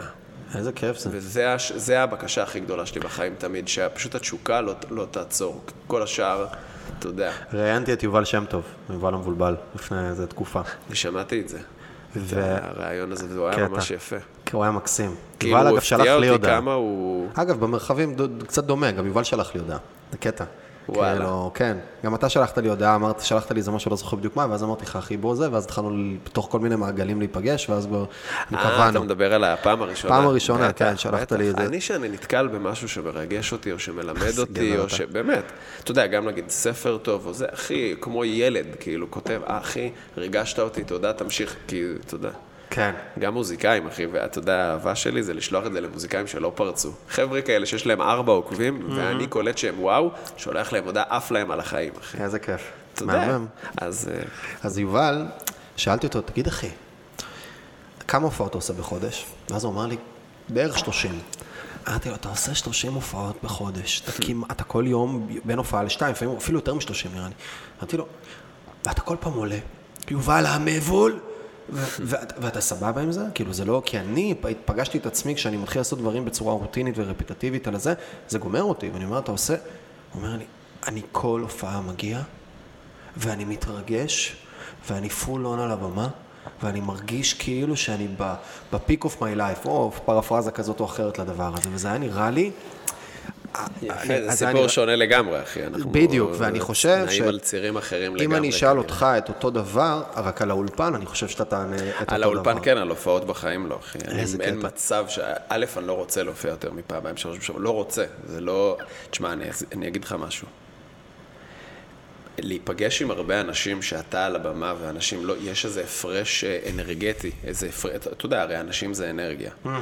וכשאתה מגיע למקום ואנשים, הם, יש להם איזה רצון, ציפייה, או אפילו אהבה אליך, זה אנרגיה שהיא, היא, אתה יודע, היא נפגשת בגוף שלך ואתה מרגיש אותה, שזה אחלה. אבל הדבר הזה הוא בסוף, יש איזה בלנס פנימי שאתה רוצה לשמור עליו, שבעיניי זה, זה קצת מטלטל את הנפש, זה קצת מעייף. אני מבין מה אתה אומר. זה מעייף, כאילו, אגב, זה לא חייב להיות בקונטקסט של מופיע ו... וזה, זה יכול להיות אפילו סתם לצאת למקומות הומי אדם, כאילו יש איזה זמן או גיל ש... אתה יודע, כל אחד והזה שלו, אני יכול להגיד רק על עצמי, אני לגמרי כבר מעדיף את ה... אתה יודע, אני לא, לא, לא, לא רוצה בזה יותר. מבין. כאילו מבין. נהנה בזה בהקשר הנכון, פעם, פעמיים בשבוע זה אהלן וסהלן, אבל לא רוצה יותר מזה. ואנשים שהם חיות במה, כזה, יובל המבולבל וזה, אז זה מדהים, אתה יודע, זה סופר מעניין בעיניי גם, כאילו, הרצון או התשוקה הזאת, אבל אני מסתכל על זה ואני אומר, וואלה, תשלם לי, אני לא עושה את זה. מעניין. אתה יודע, כל האנשים שהם בתיאטרון, שהם מדברים, שיש להם תשוקה בעיניים, שהם מדברים על, אה, על זה שהם עולים על הבמה, אני, אני, אני כאילו אומר, איזה יופי, אתה יודע, כל אחד הוא שונה, אני לא חווה את זה, זה לא משהו, ולא מצניעות, זה באמת לא, פחות אני, פחות אתה דמ- מעניין אותי. אתה נכנס לדמות כשאתה על הבמה? אתה דמו- אתה- אתה אדם אחר? לדמות- לא, אדם אחר לא. לא קיצון, כאילו, אבל אתה בדמות, אתה ברגע איזה תשמע, אני פוזיישנים? מאמין, אני רוצה להגיד שלא, אבל אה, מאמין שיש איזה... תראה, בסוף, אנשים תופסים אותך בתור איזה פרסונה, נכון? כן. כאילו, אנחנו... בוא נדבר שנייה על עולם... על עולם החומר, שזה בעצם עולם שיווקי ועולם שיש בו כזה כסף, ויש פה, אתה יודע, וקטור כזה שהוא קשור לצירים של עשייה. אז אתה מבין שאתה פרסונה, שמעבר למוזיקה גם יש את, ה, את הצורה שלך, שאיך שאנשים תופסים אותך בוויזואל, איך שאתה נראה ואיך שאתה, מה, איזה תדר אתה מעביר, ו, ו, ועם הדבר הזה, כמו בכל דבר, בתור עצמאי אני צריך לשחק, סבבה? הרי אתה יודע, בסוף אנחנו, אנחנו עצמאים, אתה במסע לבד בעולם. אף אחד לא מממן אותך, אתה פשוט עצמאי, ומה שאתה, שאתה תבשל זה מה שאתה תאכל. אמ, אז בגלל זה כל המערכה הזאת, אתה צריך להיות כאילו, להשתדל להיות מפוקס עליה, כדי שאתה לא תהיה איזה מוזיקאי תלוש שמחרמן אותו לעבוד באולפן, אבל הוא לא יכול לסגור את החודש. כאילו. או שכן, זה מה שאתה רוצה, אחלה, לא שופט אותך, זה לא מה שאני רוצה. אני, אני רוצה את הבלנס הזה, כן. אתה יודע. ובשביל לקיים את הבלנס הזה, אתה צריך גם להתנהל בצורה חכמה, שיש בה, אתה יודע, איזה... ואתה בעצם מבין שלצד המוזיקה שאתה עושה, יש גם איזה פרסונה שאתה צריך לתחזק אותה. לתחזק, אמ, כדי שהיא תניב. עכשיו, בעיניי, כל אחד יש לו את הדרך שלו. אני, הכלל שלי זה ש, שהפרסונה הזאת היא נעה, על- תמיד חייב שיהיה בה מימד של כנות. כאילו, אני מעדיף שיהיה לי פחות עוקבים ופחות, ולהרוויח פחות, וזה בשביל לקיים את המימד הזה של הכנות ושל הערכים שאני מאמין בהם. אני אתן לך דוגמה. אמ, אתה יודע, נגיד בתקופה הזאת שפתאום כזה הסושיאל מדיה מאוד אה, פרץ, וכזה האינסטגרם התחיל להיות חזק, ואני כמובן, כמו תמיד, הייתי בדיליי, כי לא ראיתי את זה בא וזה עניין לי את הביצה, כל הסיטואציה הזאת. אמרתי, אוקיי, מה אני עושה? ו... ואז המנהל שהיה לי בזמנו אמר תשמע, בוא נראה, יש איזה בחורה שהיא תותחית, באמת, תשלם לה ככה והיא תעשה לך סושיאל והיא תתחיל להרים לך עוקבים ובלה בלה בלה. אמרתי לו, אוקיי, מה צריך לעשות? דיברתי איתה, ואז היא אמרה לי, תשמע, אני צריכה שתגדיר לי כזה גבולות גזרה של מה אני יכולה לעשות עם הפרסונה הזאת שנקראת פד, עם הפרויקט הזה. אמרתי לו, אוקיי, מה, מה, מה זה אומר? כאילו, מה זה? אמרה לי, תשמע, אם, אם, אתה אם צריך להעלות את העוקבים בצורה הכי מהירה, כדי למתג אותך ובלה בלה בלה, אז צריך דברים שיתפסו את העין. אמרתי לה, אוקיי, ומה תופס את העין? היא אמרה, בגדול, מה שתופס את העין זה ציצי, ומה שתופס את העין זה דברים בוטים, ומה שתופס את העין זה, זה חתולים. אז אני יכולה לרוץ על זה, לקחת טרקים שלך ולשים אותם על בחורות עם ציצי גדול, או בחורות, אה, או, או גברים ש, שמחזיקים, זה, אתה יודע, כאילו, לכת על הדברים. כן. עכשיו, הרבה אומנים עשו את זה, והם הרוויחו את העוקבים האלה. אני לא הייתי מוכן לזה. עכשיו שוב, אני לא איזה אידיאליסט גדול, אבל מבחינתי, אתה יודע, אני, אני לא אומר... רחוק מהסנטר שלך. כן, כאילו, ה, ה, זה הכלל, ללכת עם, ה, עם האמת, ובתוך המקום הזה לשחק. אז עכשיו לשאלתך, אתה שאלת אותי על הפרסונה. אז אני מגיע להופעה, לא. אני יונתן, ואני יונתן של האולפן, ואני יונתן שיושב איתך ומדבר איתך, וכנראה שגם עם המשפחה. בכל מקום יש לך אתה את ה... פטרה או אותו יונתן? על הבמה. יונתן ופטר זה אותו דבר. אותו דבר? זה לא אתה דמות. לא מרגיש לא, שיש לא, פער לא, בין לא, לא, בהתנהגות לא, שלך, לא, בתדר אנ- שלך, ב- לא, לא, לא, לא. לא? לא, לא. זה חד משמעית. אני אומר. אולי אנשים, מקודם נראה לי אמרת לי משהו, שכאילו אנשים, פטרה זה כאילו משהו שמסתכלים עליו, התחלת שם איזה לא, דיברנו מהלך, על המקום של... ואז אה, השקשוקה כמעט נשרפה. לא, שקשוקה לא, אבל אה, הלחם לחם שום נגמר. לא כמעט. גמור לא, לגמרי. לא, וואי. אתה לא יודע מה אכלת שם, אחי, אבל... מיכאל. המקום הזה, דיברנו על השם, כאילו, מה המשמעות של שם של בן אדם.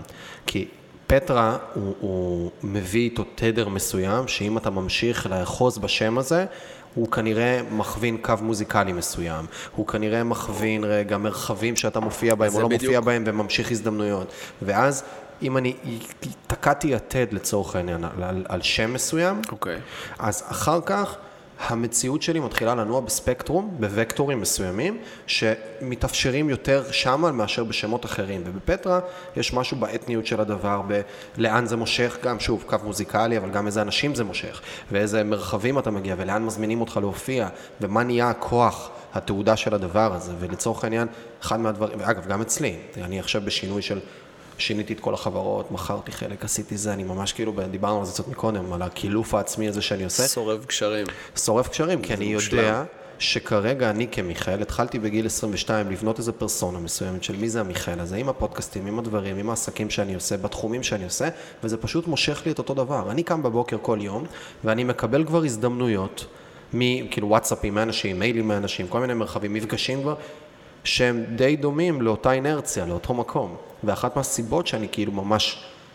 אני ממש פיניקס כזה, אני עושה, אני במהות פיניקס כזה, של כאילו שריפה של הכל, ויציאה רגע למרחב אחר, כדי לא להמשיך למשוך את אותה אינרציה רגע ואת אותו זה. והשם הזה, פטרה, ש- שלקחת לעצמך, בתוך המרחב האומנותי, השם במה הזה, הוא מייצר איזושהי אנרגיה מסוימת שהולכת איתך, והיא תמשיך להיות, וכל עוד היא נעימה לך, ורוב, והרבה פעמים אנשים כאילו לא מצליחים להתנתק רגע מהשם הזה.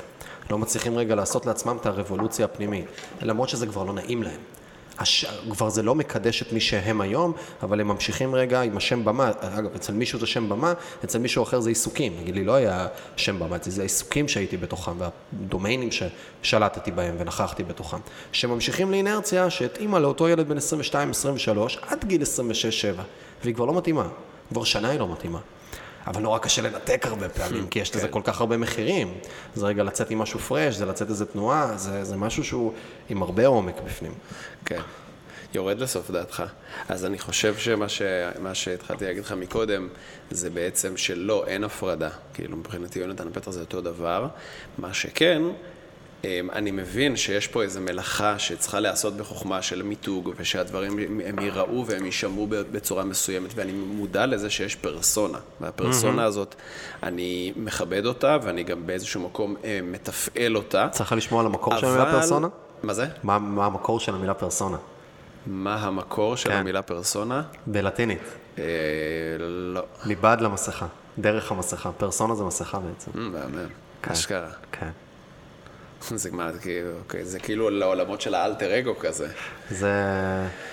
מעניין. אפשר להיכנס לזה, אבל כן. כאילו, יש לך את האגו שזה מה שאנחנו מגדירים אנחנו, זה יונג ככה אומר, והפרסונה זה הדמויות שאנחנו יוצרים במרחבים שונים, ולכל אחד מאיתנו יש כמה פרסונות. אני לא אותו דבר מול המשפחה שלי, לגמרי. ואני לא אותו דבר מול ה... אז זה מה שבאתי להגיד מקודם, זה, יש את תיאוריית התפקידים, כאילו שזה לגמרי מדבר על זה, אני מכיר את זה בתור הזה, שכאילו, תיאוריית התפקידים אומרת שבבית שלך אתה משהו מסוים, נגיד אתה המצחיקול, ובצוות שלך בצבא אתה הרציני, ובקונטקסט המשפחתי לא יודע, העסקי שלך, אז אתה ההוא שאי אפשר לסמוך עליו, ודווקא מול הדוד שלך אתה ההוא שהכי אפשר לסמוך עליו, כל אחד. בדיוק. אבל הדבר הזה הוא, הוא, הוא גמיש והוא גם, הוא לא קיצוני. ובעיניי, ששאלת מקודם, האם אני- פטרה ויונתן עשו דבר, אז התשובה היא חד משמעית כן. ו...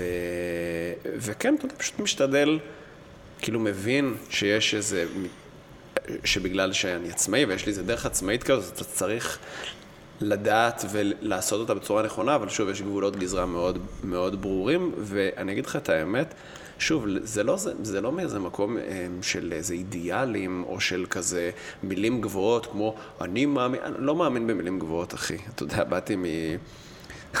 באתי מ...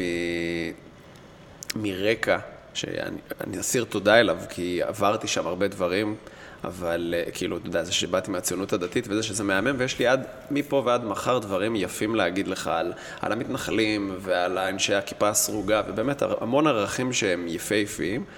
אבל דבר אחד שאני לא, כאילו, אחד מהדברים שאני לא מתחבר אליהם זה התחושה הזאת.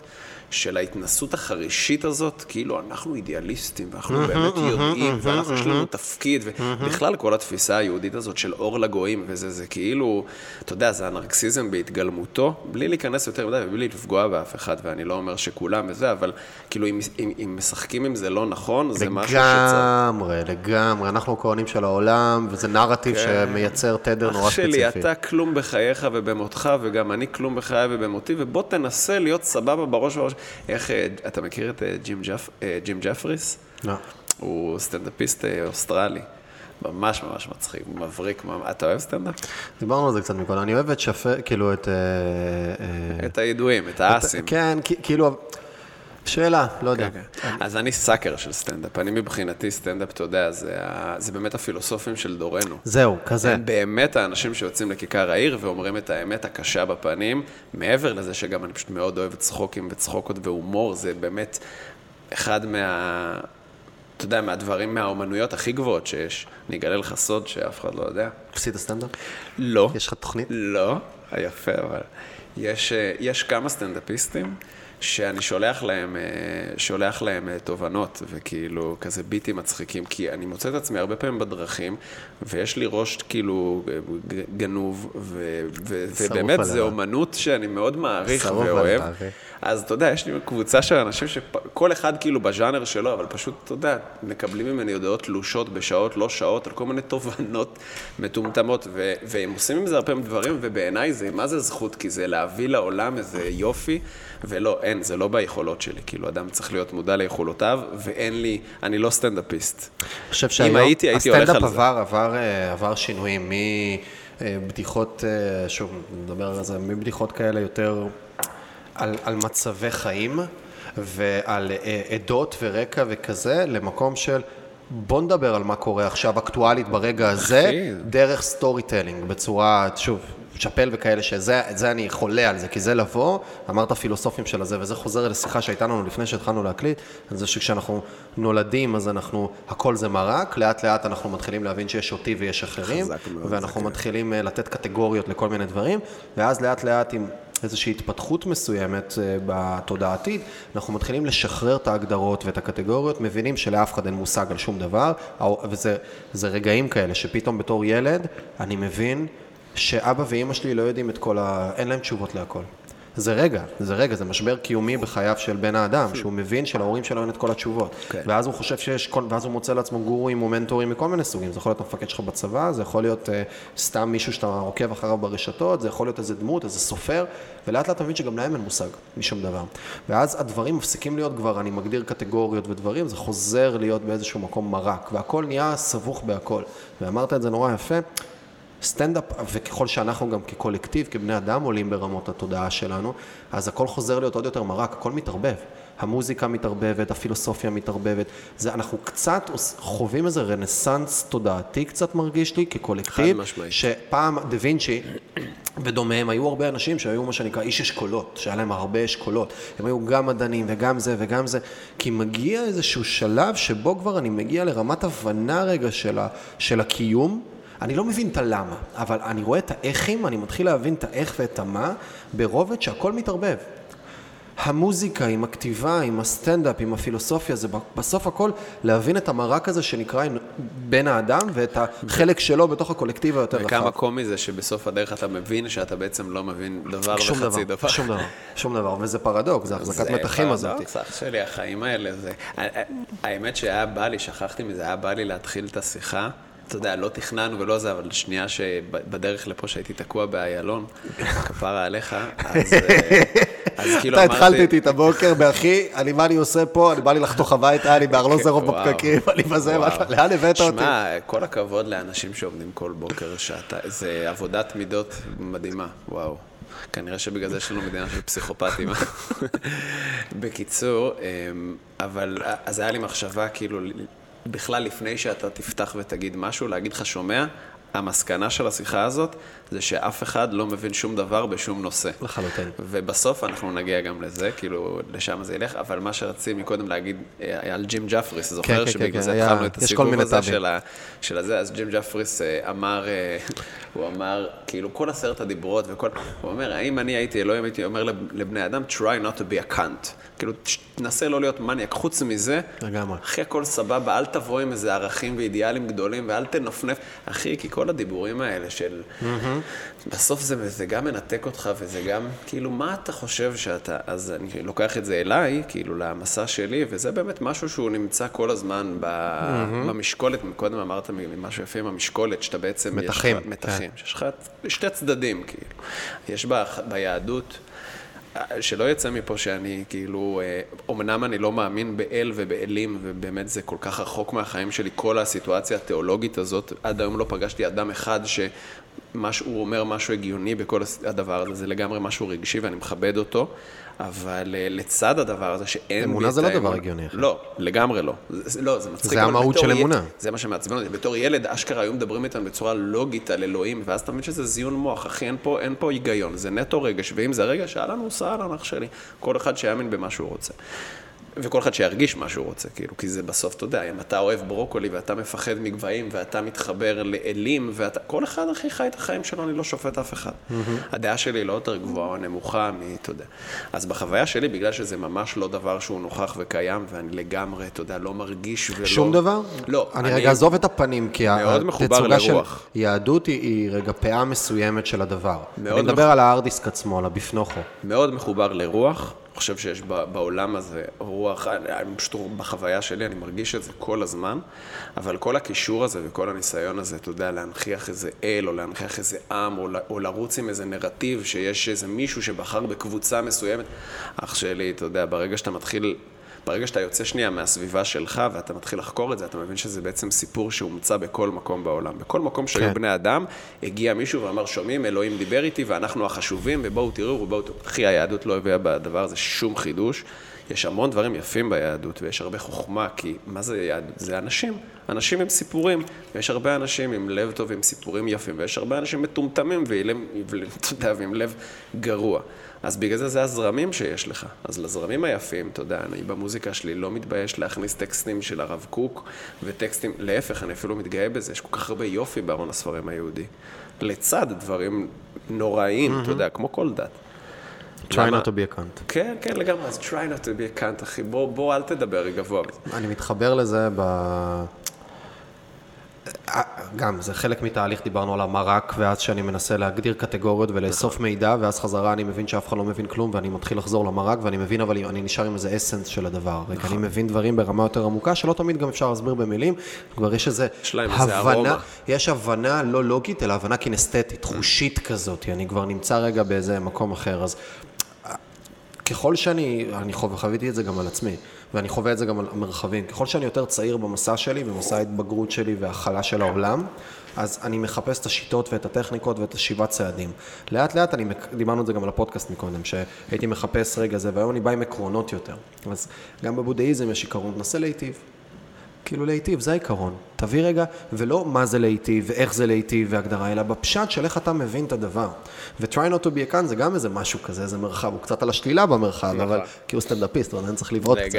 אבל זה כזה, כאילו, זה תנסה לא להיות מניאק, ותנסה להיטיב. ובתוך תוכך, כנראה שאתה יודע מה זה לא להיות מניאק. אתה לא צריך את השבע צעדים למה זה לא להיות מניאק, ומה זה הגדרות, ומה זה לזה, כאילו. לגמרי. בתודעה הקולקטיבית של היום. אתה, יש את המרחב הזה, וזה לגמרי מרגיש, שמה. איפה, איך נראה תהליך יצירה שלך? מעניין אותי. מאיפה הוא מתחיל, וכמה זמן הוא, ואיך הוא... איך נראה תהליך יצירה של, של אה, טרק או של מה שאתה שיר? מגדיר יצירה. תראה, אני חושב. גם שאלה יפה. אמ, א' כל אין, אין איזה תמה, אין איזה, אתה יודע, כל פעם זה שונה וזה אמ, גמיש כמו החיים, כאילו, יש track שיכול להתחיל מאיזה סאונד ויש איזה רעיון ויש איזה משפט וכל כל פעם זה באמת, אתה יודע, זה, זה, עם, אני, זה עם discipline? כאילו, אתה מושיב את עצמך, או שאתה אומר, הנה, עכשיו אני צריך להוציא, אז אני אוציא? לא, לא. זה, תשמע, תמיד, ongoing, תמיד יש ב desktop, באולפן, הם, לא יודע, בין ארבע לנגיד שבע או שמונה, שמונה טרקים שאני בתוכם. במקבילים, כן. ממוגבלים. שאני בתוכם, שהם כרגע המסע שלי, הם כרגע החיים שלי, ואני בתוכם. החיים הם... שלך. כן, לגמרי. הם, הם מה שקורה, הם היית... בגלל זה מקודם שאלת על ההופעות, כאילו אני יכול... אבל אחי, זה לא, הדבר האמיתי הוא שמה. הוא שמה, אחי, שמה זה החיים, שמה אתה באמת חוקר ו- ומתרגש ובוכה וקופץ, ושמה, אחי, באולפן, זה... ליצור, אחי, אתה יודע, מישהו אמר לי פעם משפט, מה זה יפה, שאדם ש... שיצירה היא בדמו, הוא לא יוצר כי הוא רוצה, הוא יוצר כי הוא צריך. זה מאוד חזק, אתה יודע, באמת, אתה לא, אתה, אני לא עושה את זה כי אני רוצה, אני עושה את זה כי אני צריך, אתה יודע, יום, ש... יום או יומיים שאני לא יוצר, אני מרגיש לא מאוזן, מרגיש שמשהו שם הוא לא... אתה יודע, הקיום שלי הוא, הוא שמה בצורה, בגילוי הכי חזק שלו בעיניי. בלי להישמע עכשיו איזה דרמטי או רומנטי, אבל כאילו... זה פשוט קודש מבחינתי, באמת, אחי, זה קודש הקודשים של הקיום שלי. שוב, הקיום שלי הוא שייך לשם, ליצירה של המוזיקה. כל מה שהוא, כאילו, אין, אין שום דבר שהוא משתווה לו ב... ב... כן, באמת, אפילו בשבריריות, אתה יודע מה? כאילו, הכל פשוט מתקיים שם. זו מתנה מטורפת, אחי. לא, לא חשבתי בחיים שאני אצור מוזיקה, אחי, ועוד שאני אתפרנס מזה, לא חשבתי בחיים, אחי. כל בוקר אני קם ועושה מדיטציה של לא יודע כמה, ופשוט מנסה להגיד תודה על זה שהחיים גלגלו אותי לשם. ואני לוקח בחשבון שיש מצב שיום יבוא ואני לא אתפרנס מזה, אחי. סבבה, עכשיו הכל הולך והכל קורה ובלה בלה בלה, וואלה, יש מצב שיגיע עוד עשור, ולא, ובכלל המוזיקה שלי תלך לאיזה מקום אחר וזה לא יכניס. ואתה יודע מה, גם אם זה יקרה, אני אמשיך לעשות את זה נראה לי. או שלא. או שלא, מי יודע. אני חושב שאתה קשוב לעצמך. כן. אתה מרגיש מה צריך לצאת ומה לא, ומתי... אבל אתה בנונסטופ יצירה כמה תמיד, זמן? תמיד, תמיד, תמיד. עשור. מטורף. תמיד, מהבוקר עד הלילה, אלא אם כן, אתה יודע, יש דברים, ומה שאמרתי לך, שמשתדל גם לעשות הפסקה, ללכת לים, כאילו, ולא לעשות כלום. כאילו, יש ערך מאוד גדול כמה הכלום הזה? זה כלום מתודי, כלום. או שזה כלום שפשוט uh, קורה טבעית? אתה מתכנן את הכלום הזה? ת, ת, אתה מתכנן, אותי. עכשיו אתה נוסע לאיזה מקום כדי להיות בכלום, אתה מגדיר לעצמך שבשעה 5:00 אני יוצא רגע ואני עוזב לא no matter what ואני... יש רוטינות ליצירה שלך או שזה כבר איזה flow טבעי שקורה? תשמע, סתם, אני נותן רגע אוקיי. עוד, אני אתן לך עוד נקודת ייחוס אוקיי, רגע. אוקיי. אני לא זוכר מי יש לו ב MasterClass, התחלתי לראות, לא הצלחתי לסיים, אה, על, כתיבה. אז הוא אומר, יש לו אה, בחצר, יש לו ספסל, שיש לו חוק סביב הספסל הזה, שהוא מגיע לשם, והוא לא משנה מה, הוא לא יכול לעשות שם שום דבר חוץ מלכתוב. הוא יכול להגיע, הוא יכול לבהות, אסור לו לעשות שם שיחות טלפון, הוא לא בא עם הנייד, הוא לא בא עם כלום, רק הדבר היחיד שמותר לו לעשות במרחב הזה זה לכתוב. אז הוא לפעמים מגיע כן. לשם, כשהוא מרגיש רגע איזה מקום של uh, writer's block כזה או whatever, אז הוא, הוא פשוט הולך ומתיישב שם ולא עושה כלום עד שהוא מצליח לפצח את עצמו רגע לצורך העניין לתוך הכתיבה של הדבר הזה. או הרלן קובן לדעתי, הוא... כל יום כותב לפחות ארבעה עמודים, ארבעה או שניים, לא זוכר כמה. אתה מדבר פה על כללים. אתה מדבר כללים פה ודיסציפלינות כן. כאלה. ואגב, הדיסציפלינות יכולות להיות הפוכות, שלמשל, אני כל חודש לפחות סופש אחד עושה מחוץ לבית כן. באיזה מקום של טבע או וואטאבר. כן, זה... אני חושב ששמעתי את אמיר מוסקת מדבר על זה. אתה מכיר אותו? לא אישית, אבל מכיר, כן, כן, כן. עם אביתר עושה עכשיו. נכון. ממש, אחד ה... הוא דמות אה, מטריפה בעיניי. אה, אז שמעתי אותו מדבר באיזה פודקאסט על, על הדרך שלו ליצור וזה, והוא מאוד דיבר על העניין הזה ש, שעוזר לו. ו, וזה משהו שאני מכיר הרבה ממוזיקאים, אתה יודע, יש ל, ל, בכלל ליוצרים נטייה להתפזר. אנחנו כן. כמו גז, אתה מגיע למקום ואתה מתפזר. יש לך מלא רעיונות, אתה יודע, השראה כזה. יפה. שזה אחלה, אבל הרבה פעמים גם אתה, זה תפסת מרובה לא תפסת. זה כאילו... אמ, אז דווקא חוקיות זה משהו שעוזר לאנשים. אני יכול אה, לשתף שברמה האישית אין לי את העניין הזה. כאילו, אני, חוץ מלוזים שהם קבועים ביומן, כאילו, לא יודע, להקליט פה, להיפגש פה, להופיע שם, לטוס לפה, איזה, חוץ מלוזים, היום שלי, אתה יודע, אני מתחיל אותו שבע שעות אחרי שאני הולך לישון, כאילו, אני במיטה שבע שעות, לא משנה מה, אלא אם כן, כאילו, יש לוז. אבל אם אין לוז, לוקח שבע שעות. מה זה שבע שעות? שנה כאילו? שבע שעות שנה, כן, חשוב לי. כאילו, זה משהו שמרגיש לי שהוא נכון. שעות שינה זה חשוב, אחי. באמת. בכלל, וגם הזמן במיטה, גם אם אתה ישן שש שעות, קח עוד חצי שעה, שעה, תהיה במיטה רגע, תהיה, אתה יודע. לא יודע, זה זמן טוב. ואז, אתה יודע, מדיטציה, קורה איזה משהו שקשור לרוח, שותה כוס תה, נכנס לאולפן, אחי, ואין עכשיו... אה, אין אג'נדה. אין אג'נדה וגם אני לא יודע על מה אני אעבוד, אני לא, כלום, אחי, נכנס ואינטואיציה לוקחת אותך, מרגיש לי שזה טרק שצריך לעבוד עליו, בום, אני יכול להיכנס בו עכשיו שבועיים, ואני יכול לעבוד עליו 20 דקות ולעבור למשהו אחר, לא יודע. ואין לך איזה דחף או, או רצון אה, לוגי כזה לסיים משהו, להכניס את עצמך לדדליין? תשמע, קדושת הדדליין. יש ערך לדדליין. אמ, שוב, אדם צריך להיות מאוד מחובר לעצמו ולהכיר את עצמו.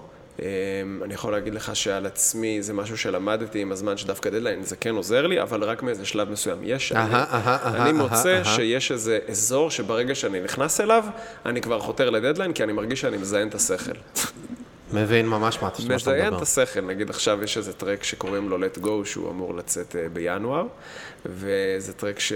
אמ, ש, שמדבר על העניין הזה של כאילו, על let go, כאילו כל הסיטואציה הזאת שאנחנו צריכים לדעת לשחרר את עצמנו, וכמה אירוני שדווקא הטרק הזה, הכי התבחבשתי איתו, ואכלתי את הראש, ואז הגעתי לאיזה נקודה שאמרתי, טוב, הטרק קיים, התוכן קיים, אני עכשיו סתם מזיין את השכל, סתם מדייק פה, מדייק שם, הרי זה לא נגמר, אתה יודע, אתה יכול לשבת כל היום ולעבוד על הסאונד של המצילה הזאת חצי יום ולעבוד, סתם. אמ, אז אמרתי, זהו, אני שם דדליין, והדדליין הזה הוא מכריח אותך לעמוד באיזה תוצאה סופית. ופה אני אגיד לך משפט מדהים ששמעתי של, אה, של דובדב מאינפקטד, שהוא חבר והוא איש חכם מאוד, והוא אמר משפט גאוני בעיניי. האמת שאמרתי שאני רוצה לראיין אותו. אחרי החוויה במידברן, אחי, את שניהם רציתי, כאילו אמרתי... הם אנשים וואו, אחי. כאילו... וואו, וואו, וואו. עזוב את המוזיקה שלהם, וואו, התדר האנושי שלהם נדיר. אגב, לגביהם, מרגיש לי שאם אני אשאל את שאלת ההופעות, היא תהיה אחרת. התשובה תהיה אחרת. לדעתי, כל, כל, כל מה שדבר איתם, יש מצב טוב שהם, כאילו, אנחנו אנשים מאוד שונים, לא, אחי. לא, ברור, ברור, ברור. אני אומר, כאילו, בפוזיציה הזאת של תחושת ההופעה הרגע שם, מרגיש לי שזה... הם צריכים את זה לווריד, אני מרגיש. מההיכרות שלי, לארז לא, לדובדב כן. כן. אבל לא רוצה לדבר, אתה יודע, כל כן, אחד... כן, כן, ברור. אבל יש לו משפט יפה, הוא אומר, אה, הוא אומר, מתי טרק נגמר? שאלו אותו, מתי אתה יודע שסיימת לעבוד על טרק? הוא אומר, מתי שהדדליין הגיע. שזה משפט מעולה בעיניי, כאילו, הוא אומר, אם, אם לא יגיע הדדליין, אני אמשיך לעבוד עליו כל החיים. וזה דפוק, כי כאילו... אז לשאלתך... כי אתה משתנה תוך כדי עבודה גם על הדבר הזה, וכל משתנה, הזמן יש השראות לגמרי, ודברים. לגמרי, לגמרי. לא, וגם הדיוקים, אתה יודע, זה משהו אינסופי. אתה אומן יוצר קצת אה, פסיכופת בראש בקטע של הפרפקציוניזם וזה, אתה יודע, זה משהו שהוא דפוק והוא קיים בכל אומן, כאילו, אחי, הפרפקציוניזם זה לא, זה לא ברכה. מישהו פעם אה, גם שמעתי משפט יפה שאומר שפרפקציוניזם זה הסטנדרט הכי נמוך, כי זה לא רובינס, גורם, כן. כן, כי זה לא גורם לך להגיע לביצוע. Mm-hmm, mm-hmm. וכן, אני אה, באיזשהו מקום, שוב, כמו כל אה, חבריי ואחיי היוצרים, יש בנו איזה משהו שהוא קצת מהעולמות של הפרפקציוניזם וזה דפוק, זה פשוט דפוק. אתה, אתה מגיע כבר והגעת למהות של הטרק, הגעת, יש את היופי של הדבר, לדעתך, כן, לא משנה איך העולם יקבל את זה, אבל בעיניך אתה יצרת משהו שאתה אוהב, ויש בו איזה יופי ויש בו איזה קיום שהוא, שהוא, שהוא נכון. סיים אותו. תן לו דדליין, תשחרר אותו, תוריד אותו מעליך, אל תהרוס אותו. אתה יודע כמה אומנים, אחי, אני מכיר כן. שהם משמידים לעצמם את הטרקים? כן. משמידים, אחי. כן, לגמרי. יוצרים משהו יפה ופשוט משמידים אותו והולכים לגרסה הראשונה ואותה הם משחררים. מעניין. אתה צריך את זה הרבה פעמים כדי להיות בטוח בגרסה הראשונה גם. יש בזה משהו. אה, כל אחד והמסע שלו. אני מוצא אבל ש... שלי יש את הנקודה שוב. הנקודה היא... אתה יודע, יש טרקים שאתה מסיים בחודשיים, יש טרקים שאתה מסיים בשנתיים, אבל אני מרגיש שברגע שאני נכנס כבר לאזור שבו אני מבלבל את המוח, שם אני קובע דדליין. איך אתה מזהה את עצמך, את הבלבול מוח? אתה מרגיש את זה, לא יודע, אין לי איזה... לא יודע, אתה מרגיש את זה. אתה מרגיש את זה. אתה יודע מה? שאלה טובה, ונראה לי שיש לי גם תשובה לא רעה.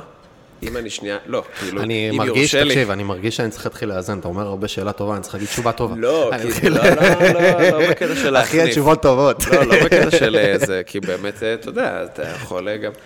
אמ, לא, אז כאילו אם אני שנייה נושם וכנה, אז זה עניין של, אה, של מיצוי. ברגע שאתה, שאני מרגיש שאני ממצה, אז כנראה שכבר אני נכנסתי לאזורים ש, שהטרק נגמר. הרי, תזרום איתי רגע. אם... ממצה, תגדיר, תרחיב לי. שאתה בתחושה של מיצוי, שכבר אתה אומר כאילו, די, אין לי כוח. אין לך כוח. מיציתי. עכשיו, אם אתה מגיע למקום הזה, זה אומר שבעצם אה, את הבירור של, אה, את שלב התשוקה סיימת, את שלב העבודה הקשה סיימת, את שלב הדיוק סיימת, עכשיו אתה סתם, אתה, אתה, אתה יודע, אתה מכבס איזה משהו שהוא, כי אין לך למה. ואני חושב שזה גם משהו שהוא מאוד, אה, זה, זה כלי שעוזר בחיים אולי, לא יודע, אני יכול להגיד במסע שלי, שכאילו אם אני נתקל בדברים שמרגיש לי שאין לי סבלנות אליהם, שוב, זה לא לא לעבוד, לעבוד קשה, אחי, אפשר לעבוד קשה מהבוקר עד הלילה, אתה יודע. השלב ההתאהבות בטרק הוא בהתחלה, אחרי זה יש לך חודשים שאתה עובד, עובד זה שחור. סבל, ברור. עובד שחור. ברור. אבל זה בסדר, כי אתה מבין את הערך של זה ואת המשמעות של זה, באהבה אתה עושה את זה. אבל יש, אבל בחיים, כאילו, אם אתה...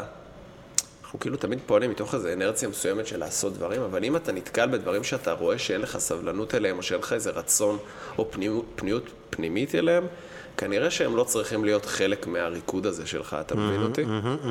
אולי, לא יודע. משתף אותך באיזה מחשבה. אני, אני ממש מבין, אני ממש מבין. זה כבר, ופה זה שוב, אין טכניקות ואין שיטות ואין אין כללים. לגמרי. זה, זה היכולת האמיתית רגע, לדעתי, וזה הדברים שלא מדברים עליהם מספיק, כי כולם מחפשים איזה playbook. נכון. זה, ודיברנו על זה לפני זה, על טרנס מקנה ועל ה-reject authority ו-find authenticity. נכון. להיות במקום של להבין רגע, ל- ל- לפתח רגישות. רגישות פנימית לניואנסים של איפה כבר עברתי את ה-threshold של אני, אני סתם אונס את עצמי כבר למקום שהוא לא נעים לי ולא טוב לי, וכבר לא יצא מזה גם משהו טוב, כי זה כבר לא אני מביא את זה, זה כבר הדבר, החיצון אונס אותי להביא משהו שבסופו של דבר הוא לא מגיע מתוך אנרגיה פנימית וטבעית. חוזרים לדאו ולטאו, כן? נכון. למקום הזה של ה-וו-ווי.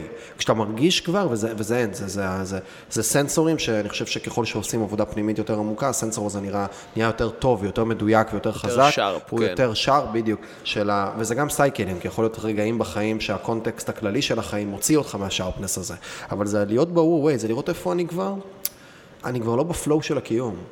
ואני כבר לא בפלואו הטבעי שלי, כבר אני לא מסונכרן.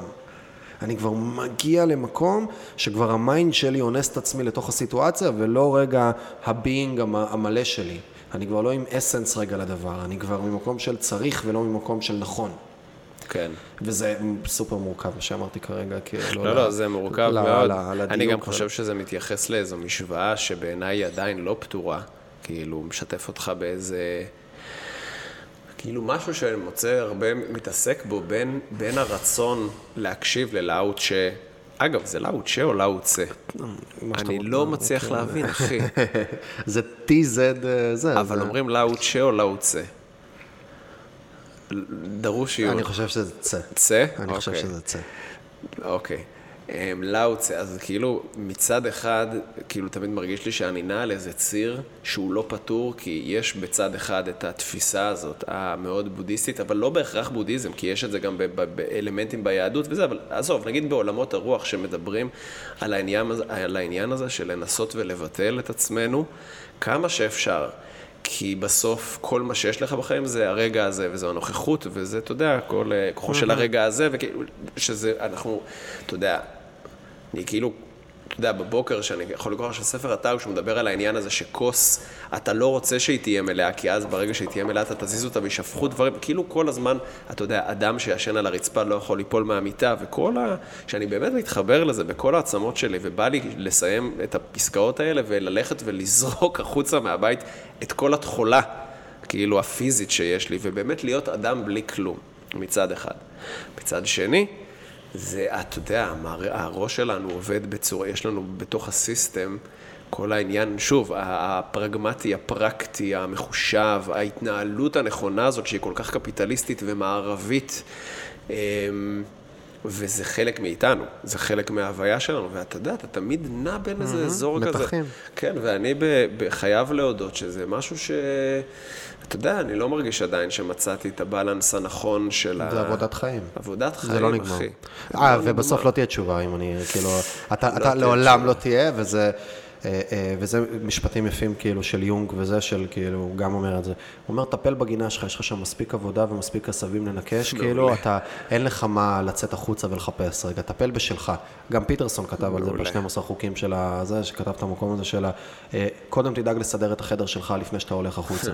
כי זה, וזה אינסופי, זה רגע המרחב הפנימי הזה של העד אינסוף, וכל דבר שאתה נכנס, וזה זה גם יצא לי לדבר על זה הרבה עם המטפלת שלי, של אתה חושב שיש לך איזה אזור מסוים בחיים. אני חושב שיש לי אזור מסוים בחיים שאני רוצה להתחיל להיכנס לתוכו.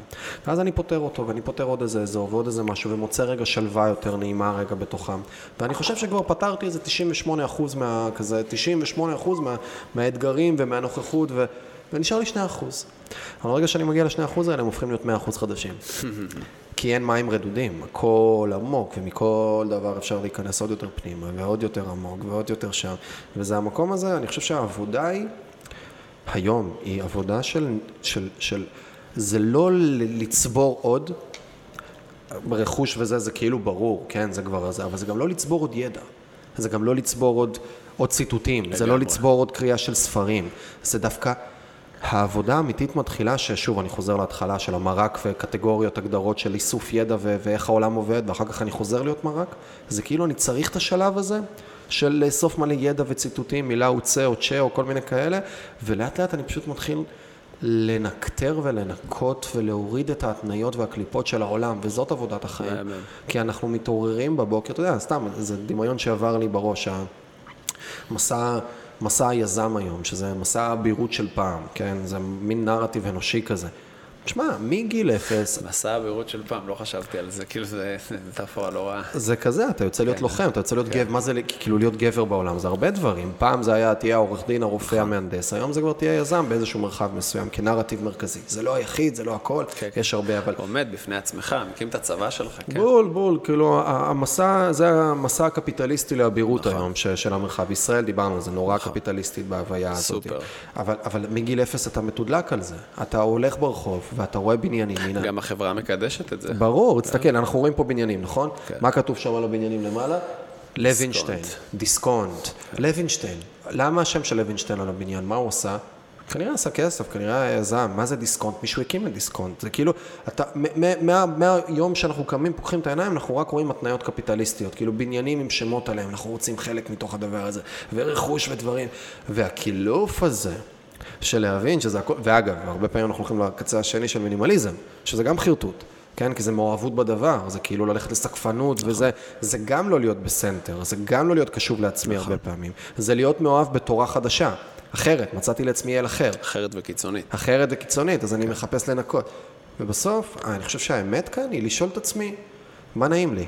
ומה נוח לי, אבל מהמקום האותנטי שקילפתי מלא התניות, אני כבר לא הילד, אני כבר לא כבול לילד הפנימי שהייתי, שיחונך בבית מסוים והותנה.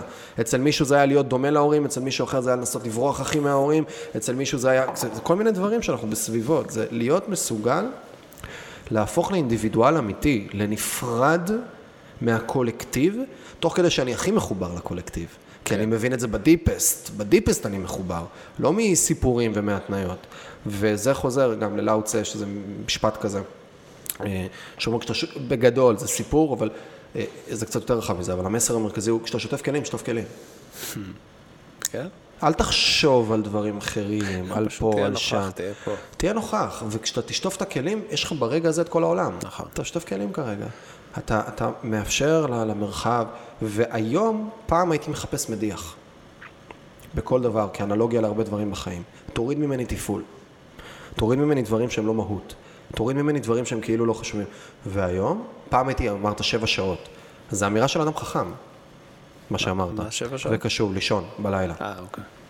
אני מבחינתי היה, אני גם מתפקד, אני, איפה אני מתפקד סבבה עם הכי מעט שעות שנה, איפה אני יעיל. כן, כי זה, זה כאילו לא, לא פרקטי. זה היה מרחב חיים שלי, בדיוק. בזמן, כביכול. וזה כן. חרטוט. בטח. זה חרטוט, תישן טוב, תרגיש, תהיה נוכח ב... זה לא... שוב, יש משפט סופר קלישאתי כזה, כן, של זה לא כמה נשימות נשמת, זה כמה נשימות עצרת את הנשימה וכל מיני כאלה. אז זה לא כמה זמן אתה יש, זה לא כמה זמן אתה ער, זה כמה אתה זמן אתה ער באמת. כי כולנו רדומים וכולנו ערים לפרקים. אין אף אחד שהוא מואר, כולנו ערים לפרקים, כולנו נרדמים כל הזמן תוך כדי הערות שלנו, ומדי פעם נזכרים שאנחנו ערים לפרקים. וזה רגע המרחב האמיתי. כן. להיות מסוגל לראות איפה אני שם לעצמי רגע סטירה ו snap out מתוך ה mind והמוח והד... והעתיד והעבר, אלא מביא רגע נוכחות לרגע הספציפי הקיים הזה. יפ, יפה אמרת. ונראה לי שבזה נאסוף, אחי. בא לך להגיד משהו לסיום? איזה מילות כאלה... משהו גבוה. משהו גבוה. לא. או נמוך. בא לך משהו נמוך? בא לי משהו נמוך. מה בא לך נמוך? אני- בא לי לספר בדיחה. יאללה. אבל אתה יודע, זה משהו... בדיוק חשבתי על זה סתם, אני לך באיזה תובנה, כאילו, יש אנשים שאתה לוחץ להם על הכפתור, אומר, ספר לי בדיחה, ועל הוואן הם נותנים לך בדיחה. אין לי שום בדיחה. אחי, אין לי, אם אתה אומר לי, ספר לי בדיחה על הוואן, אין לי, כנ"ל. אתה כאילו, אתה כופה. כנ"ל. אמ, כן. תספר לי בדיחה. אבל אה, אה, אני יכול, יכול לש- לשתף אותך באיזה תובנה יאללה. קטנה, סתם. אבל היא כאילו... רנדומלית. לא, היא, כן, אבל היא כאילו לא אה, מצחיקה ממש. כאילו. היא בכלל לא מהעולמות האלה של הבידור, האמת. סתם קראתי איזו שורה ממש יפה ב... קראת את הספר של כל החיים לפניו, של אמיל אג'ארה? לא. כזה... אשלח לך את הזה אולי. אז הוא מצטט שם איזה משפט יפה של ניטשה שאומר ככה, ש, שגזר אותי ב, ביופי שלו, אני ממש חושב אולי, כאילו ארוך מדי, אבל הייתי רוצה להכניס את זה לאיזה טרק, זה באמת עשה לי צמרמורת, זה הולך ככה. אמ, יש מי שאין ביכולתו להתיר עצמו מן הכבלים, ואף על פי כן גואל הוא לידידו. שמעת את זה פעם? לא, אבל אני מבין. אני אגיד את זה שוב? כאילו, תגיד את זה שוב, כן. יש מי שאין ביכולתו להתיר עצמו מן הכבלים, ואף על פי כן גואל הוא לידידו. כאילו, באמת, עשה לי צמרמורת. אתה חזק. יודע, העניין הזה שאתה, אתה יודע, יש בעולם הזה כל כך הרבה נשמות שמסתובבות אבודות. מה זה, יש נשמה, אני מדבר רחוק, אני מדבר על עצמי, יש רגעים בחיים שאתה מרגיש אבוד, שאתה מרגיש, כן. אתה יודע, שאתה, ש... כאילו, מי אתה, מה אתה, מה תפקידך בעולם, אתה יודע, הדברים הרגילים, אחי, במפגשים שלך עם קושי שיש בחיים, וזה משהו שכל אחד מאיתנו בשלב כזה או אחר עובר דרכו. המשפט הזה בא ואומר, שומע גבר או גברת, לא משנה מה את מרגישה ומה מה אתה מרגיש, מה אתה עובר, עצם הקיום שלך כרגע זה הגאולה של חבר אחר שלך או שלך. שנמצא, עצם הקיום, כאילו אתה, אתה יודע, אתה יכול לעבור עכשיו איזה יום מטורף, ועצם זה שאתה רואה מישהו אחר ואתה בא והוא שואל אותך מה שלומך ואתה מספר לו מה שלומך, עצם הדברור הזה שחרר בך ערימת לחצים שאם לא היית מוציא אותה החוצה היית הולך עכשיו והייתה משבשת אותך. זאת אומרת, עצם הקיום שלו הוציא... וזה כאילו דבר כל כך יפה, כי יש בו כל כך הרבה פשטות. כאילו, פשוט עצם הקיום שלך, לא משנה מה אתה חושב על עצמך, והרי אנחנו הראשונים לחשוב על עצמנו שאנחנו משוגעים ואנחנו מלאים בפאקד אפ וכזה. עצם זה, זה כאילו הגאולה של, של החבר שלך, זה כאילו ממש אה, משפט כזה. כי הוא גם דיכוטומי, כי הוא, הוא כאילו, הוא קצוותי. זה אפילו לא המעשה שלך. נכון. זה... עצם הקיום שבכלל לא תלוי בך, לא לא, בחרת בו. וה, והמשפט זה לא עזרה, זה גאולה. נכון, נכון, נכון. זה גאולה. fucking גאולה, איזה מילה. זה כאילו אתה... אחי, אתה כל כך משמעותי, אתה, אתה בריאה, אתה הכל, אתה חלק מהקיום, אתה מושלם. ויש משפט שאני רץ איתו הרבה זמן, ויצא לי להגיד אותו, כאילו, אני, אני משתמש בו הרבה. למרות שבדיוק אתמול מישהו אמר לי שהוא הוא כבר נהיה אצלי גנרי, והוא לא רוצה לשמוע אותי אומר לו את זה. למרות שזה בדיפסט, כאילו, זה... זה... אני טוב מעצם היותי, או אתה טוב, תודה על היותך. זה משפט שהרבה פעמים הייתי אומר לאנשים, תודה על היותך רגע, עזוב רגע, עשית טוב, לא עשית טוב, זה... תודה על שאתה קיים, אחי. תודה על היותך בתוך המרחב. וההופכי שלו, רגע, לא מהתודה, אלא להגיד אותו חיצון, אלא להגיד אותו פנימה, זה אני טוב מעצם היותי. מעצם היותי רגע. ומין איזה שחרור, וזה מתחוזר חזרה על המקום הזה של ה... להיות בתוך התדר. לא... המאמץ גורע הרבה פעמים. לגמרי. המאמץ גורע, הלנסות... הוא פוגע בטבעיות, הוא פוגע בול. באורגניות. בול, ולהביא, פשוט תבין, תביא את עצמך. בנוכחות. בדיוק. אז זה נהיה אורגנים. יס. אחי, אני אוהב אותך מאוד. גם אני אותך, תודה רבה. למדתי ממך הרבה לאורך הדרך הזאת, שתדע. בשנתיים האחרונות, באמת, אני הקשבתי כל כך הרבה פודקאסטים שלך, אח שלי, והמון חוכמה, המון תבונה, המון רגש, באמת, תודה על זה. אז אני לא, בדרך כלל אני אה, מקטין כשנותנים לי מחמאה, לא, ואז אני גם. מחמיא חזרה. אז אני לא מקטין, אחי. ואני לא זה, אני. אומר תודה, אחי. יס. תודה, ותודה לך על הזמן, אחי, ושבאת. לפתוח. באת עם לב פתוח, אחי, כמו תמיד, אז זה כיף, אחי. תודה לך.